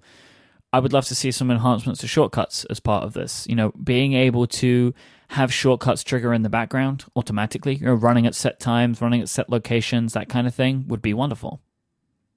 Yeah, uh, I I agree that one of these um, one of these things that somebody has asked me in the past that I couldn't give them a really great answer is like I want a shortcut to fire off at a time, and it's like mm, I think you can do that through this like chain of apps. Uh, you always there always has to be some kind of user intervention. So like you can right. have a notification pop up from like Launch Center Pro, which when you tap will go to, to, tap, to, to okay. go to it and launch it, but you always have to intervene. Exactly. So so yes, being able to say I just want to schedule this and run it at this certain time, and I yes yes Apple, that is scary because who knows how people will use those sorts of things, but you can't neuter the system that way. You mm-hmm. can't. You have to let people do things like that, even if their you know their annoying cousin will set a fart to play out of the speakers at full volume at 3 a.m. Sure. Right? Okay, fine. Don't let your cousin use your iPad then. But I, I need to I want I want my alarm. Put it in the alarms. Put it in the clock app and say when this alarm goes off, don't make sound but play a shortcut. Like, mm-hmm. okay. That that would be fine if they want to do it that way. I'll also throw in I want keyboard shortcuts for shortcuts. I Me want too. to be able to launch a shortcut anywhere in the system by using a defined shortcut. And yes, I realize that there, there's complexity there, as there is on the Mac. On the Mac, you can set a global shortcut, and sometimes that will be overridden or override in a particular app because it has a different shortcut. That's life. Choose a different choose a different shortcut then. Like again, we're humans, we're smart, we can figure it out. But let me do that. Let me be able to in any app go bloop and a shortcut happens. Um, I got we, you and I probably have lots of other shortcut things. I, I would like the shortcut shortcuts to optionally run. Um, right now, shortcuts run and show you the shortcut in a lot of contexts. That's terrible. Like I get it, but it's like that is that is one of the most aggressively nerdy things that Apple has done in a very long time. Like that is like running an app with a window that shows you what source code is currently running. No. Like I, I think it's great for debugging, but as a user tool, um, you need the option of throwing up some UI that says my shortcut is running now, and not here's a shortcut in its entirety as you watch it go through the steps. That's so I, I would like shortcuts to be simplified and less in my face as well. I feel like we got to mention Xcode. Sure. Yes, there's actually a, a hashtag Ask Upgrade question. There, there was two I wanted to get today, but this is one. Uh, I kind of like this theory where Matt says, could a reason behind the move to USB C be Xcode and using the iPad to develop for the phone, perhaps coming with iOS 13? I like that Jason style fever dream theory. Yeah, right. Like, um, and there are lots of reasons the developers will tell you why the iPad is not a real device, but it always comes back to I can't do my development on it. Mm-hmm. And like, fair point. I think personally, in the grand scheme of things, having developer tools on the iPad is not as important as some of these other areas. But if I was a developer, I would feel differently about it, probably. So I think it's out there. I, I still believe that Apple, what Apple's going to do is they're going to do a new thing that lets you build apps and it'll run on iOS. It'll be Swift only. Yeah, Right. it won't be Yep. Xcode. It'll have some limitation. It might not be Swift only. You might be able to bring in C and Objective C and all of that, but it's going to be like a, a different set of tools that are next gen developer tools that run on it and won't be able to do everything. And if you're like using an existing app, there there will probably be like 18 different reasons why you can't bring that app over to the iOS environment. But if you're building a new app or you're building a certain subclass of apps, you can do it. And then there'll be lots of complaining about that because that's what everybody does when you don't get exactly what you want. But that seems to me like the most likely path forward.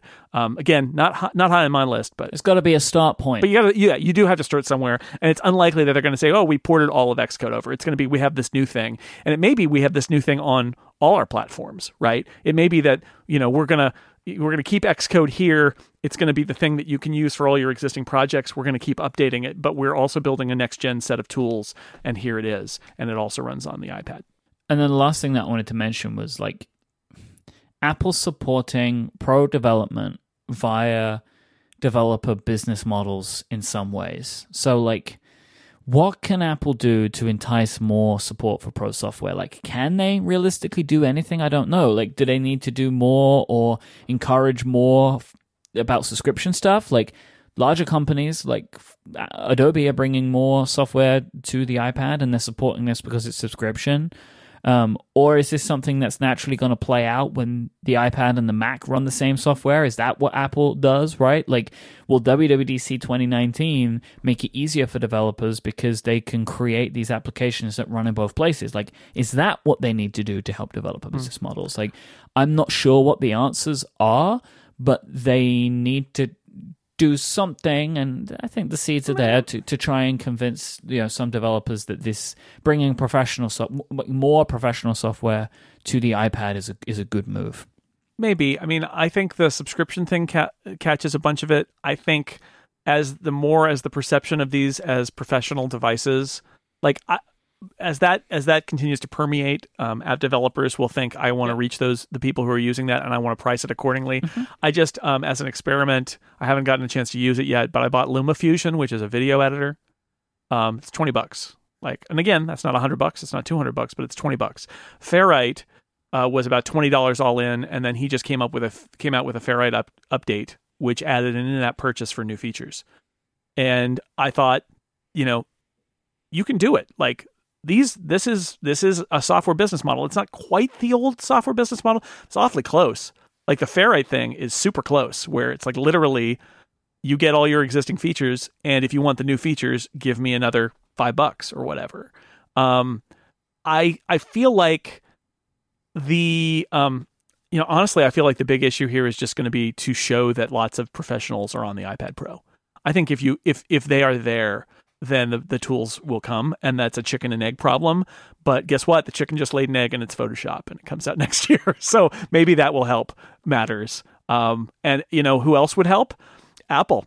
Apple would help if Apple would take its own Where's Logic? pro apps and put them on the platform. And they've got GarageBand and iMovie, and I, I'll just say it. I'm gonna I'm gonna try to be a little mean here.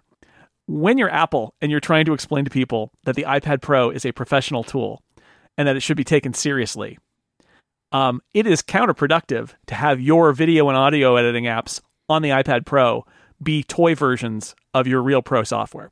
And that's what they have now. They have GarageBand, which is a toy version of Logic, and they have iMovie, which is a toy version of Final Cut Pro. And you know, it it it when I think about it, it infuriates me because you cannot tell me with a straight face that this is a professional tool when your own software development shows that you don't take it seriously. So, um, like not to be too harsh here, but Apple, if you want us to take the iPad Pro seriously, take it seriously yourself. Whoever is in charge of deciding what pro apps go on the iPad is asleep at the switch. I'm sorry, I'm just going to say it that way. It is unconscionable that this product exists and we still have GarageBand and iMovie and not Logic and Final Cut. It doesn't have to be the same Logic, it doesn't have to be the same Final Cut, but how are we supposed to say, well, Adobe hasn't brought Photoshop to the iPad? That's a real shame. Apple hasn't brought Final Cut to the iPad. Apple hasn't brought Logic. They've got the apps.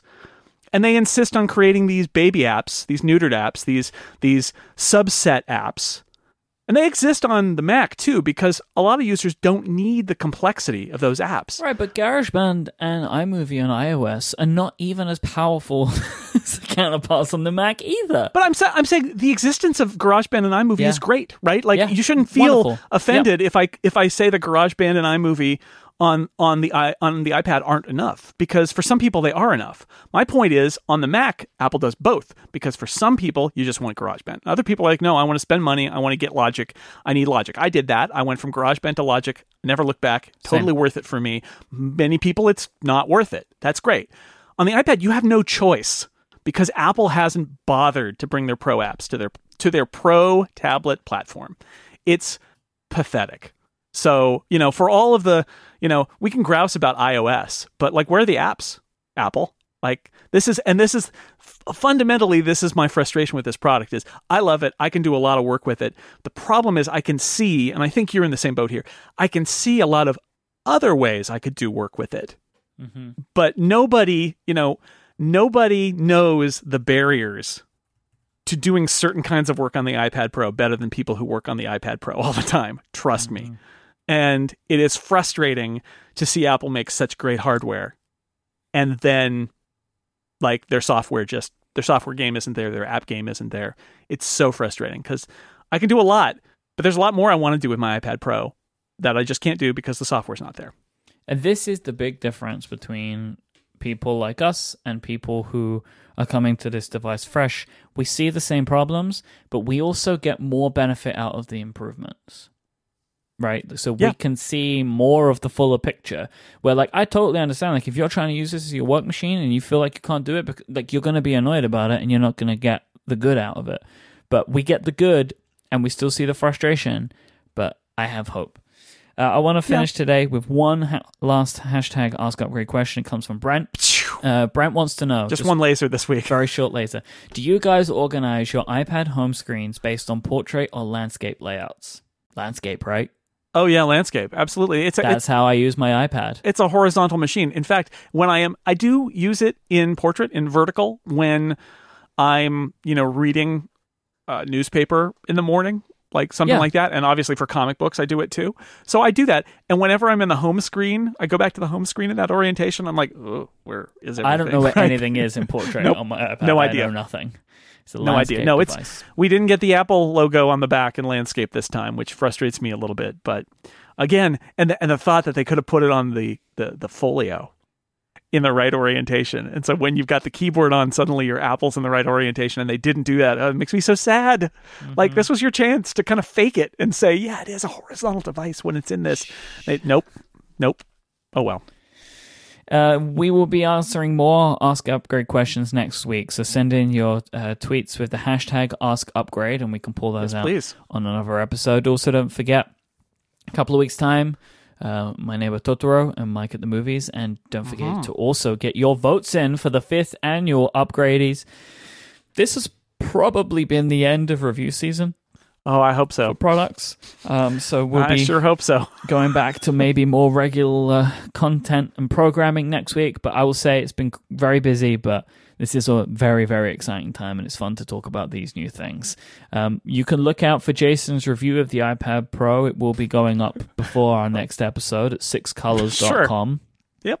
I'm going to put that deadline on you, Jason. Thank you. All right. Yes, I, I would like to finish it uh, sooner rather than later. Yeah, I I would just naturally expect that you will have it done by next Monday. you know, Well, I'm going to just naturally Yeah. assume that on your behalf. Uh, Jason Yeah, is you. at jsnell on Twitter, J S N E L L. I am at imyke, I M Y K E on Twitter and Instagram. Um, this show is a part of Relay FM. Go to relay.fm slash shows and you can find more wonderful programming. If you've enjoyed uh, this discussion about the iPad Pro, well, on Connected this week, I'm going to be asking Federico Viticci for his views on the iPad Pro, which I'm very excited about to understand how Federico's been enjoying this. He's been pretty deep in the uh, peripheral rabbit hole as well. He's been connecting monitors and all this kinds of stuff. So I'm excited to see what he has to say. Uh, thanks again to our sponsors this week Luna Display, Pingdom, and Hullo. And we'll be back next time. Thanks for listening. Say goodbye, Jason Snell. Bye, everybody.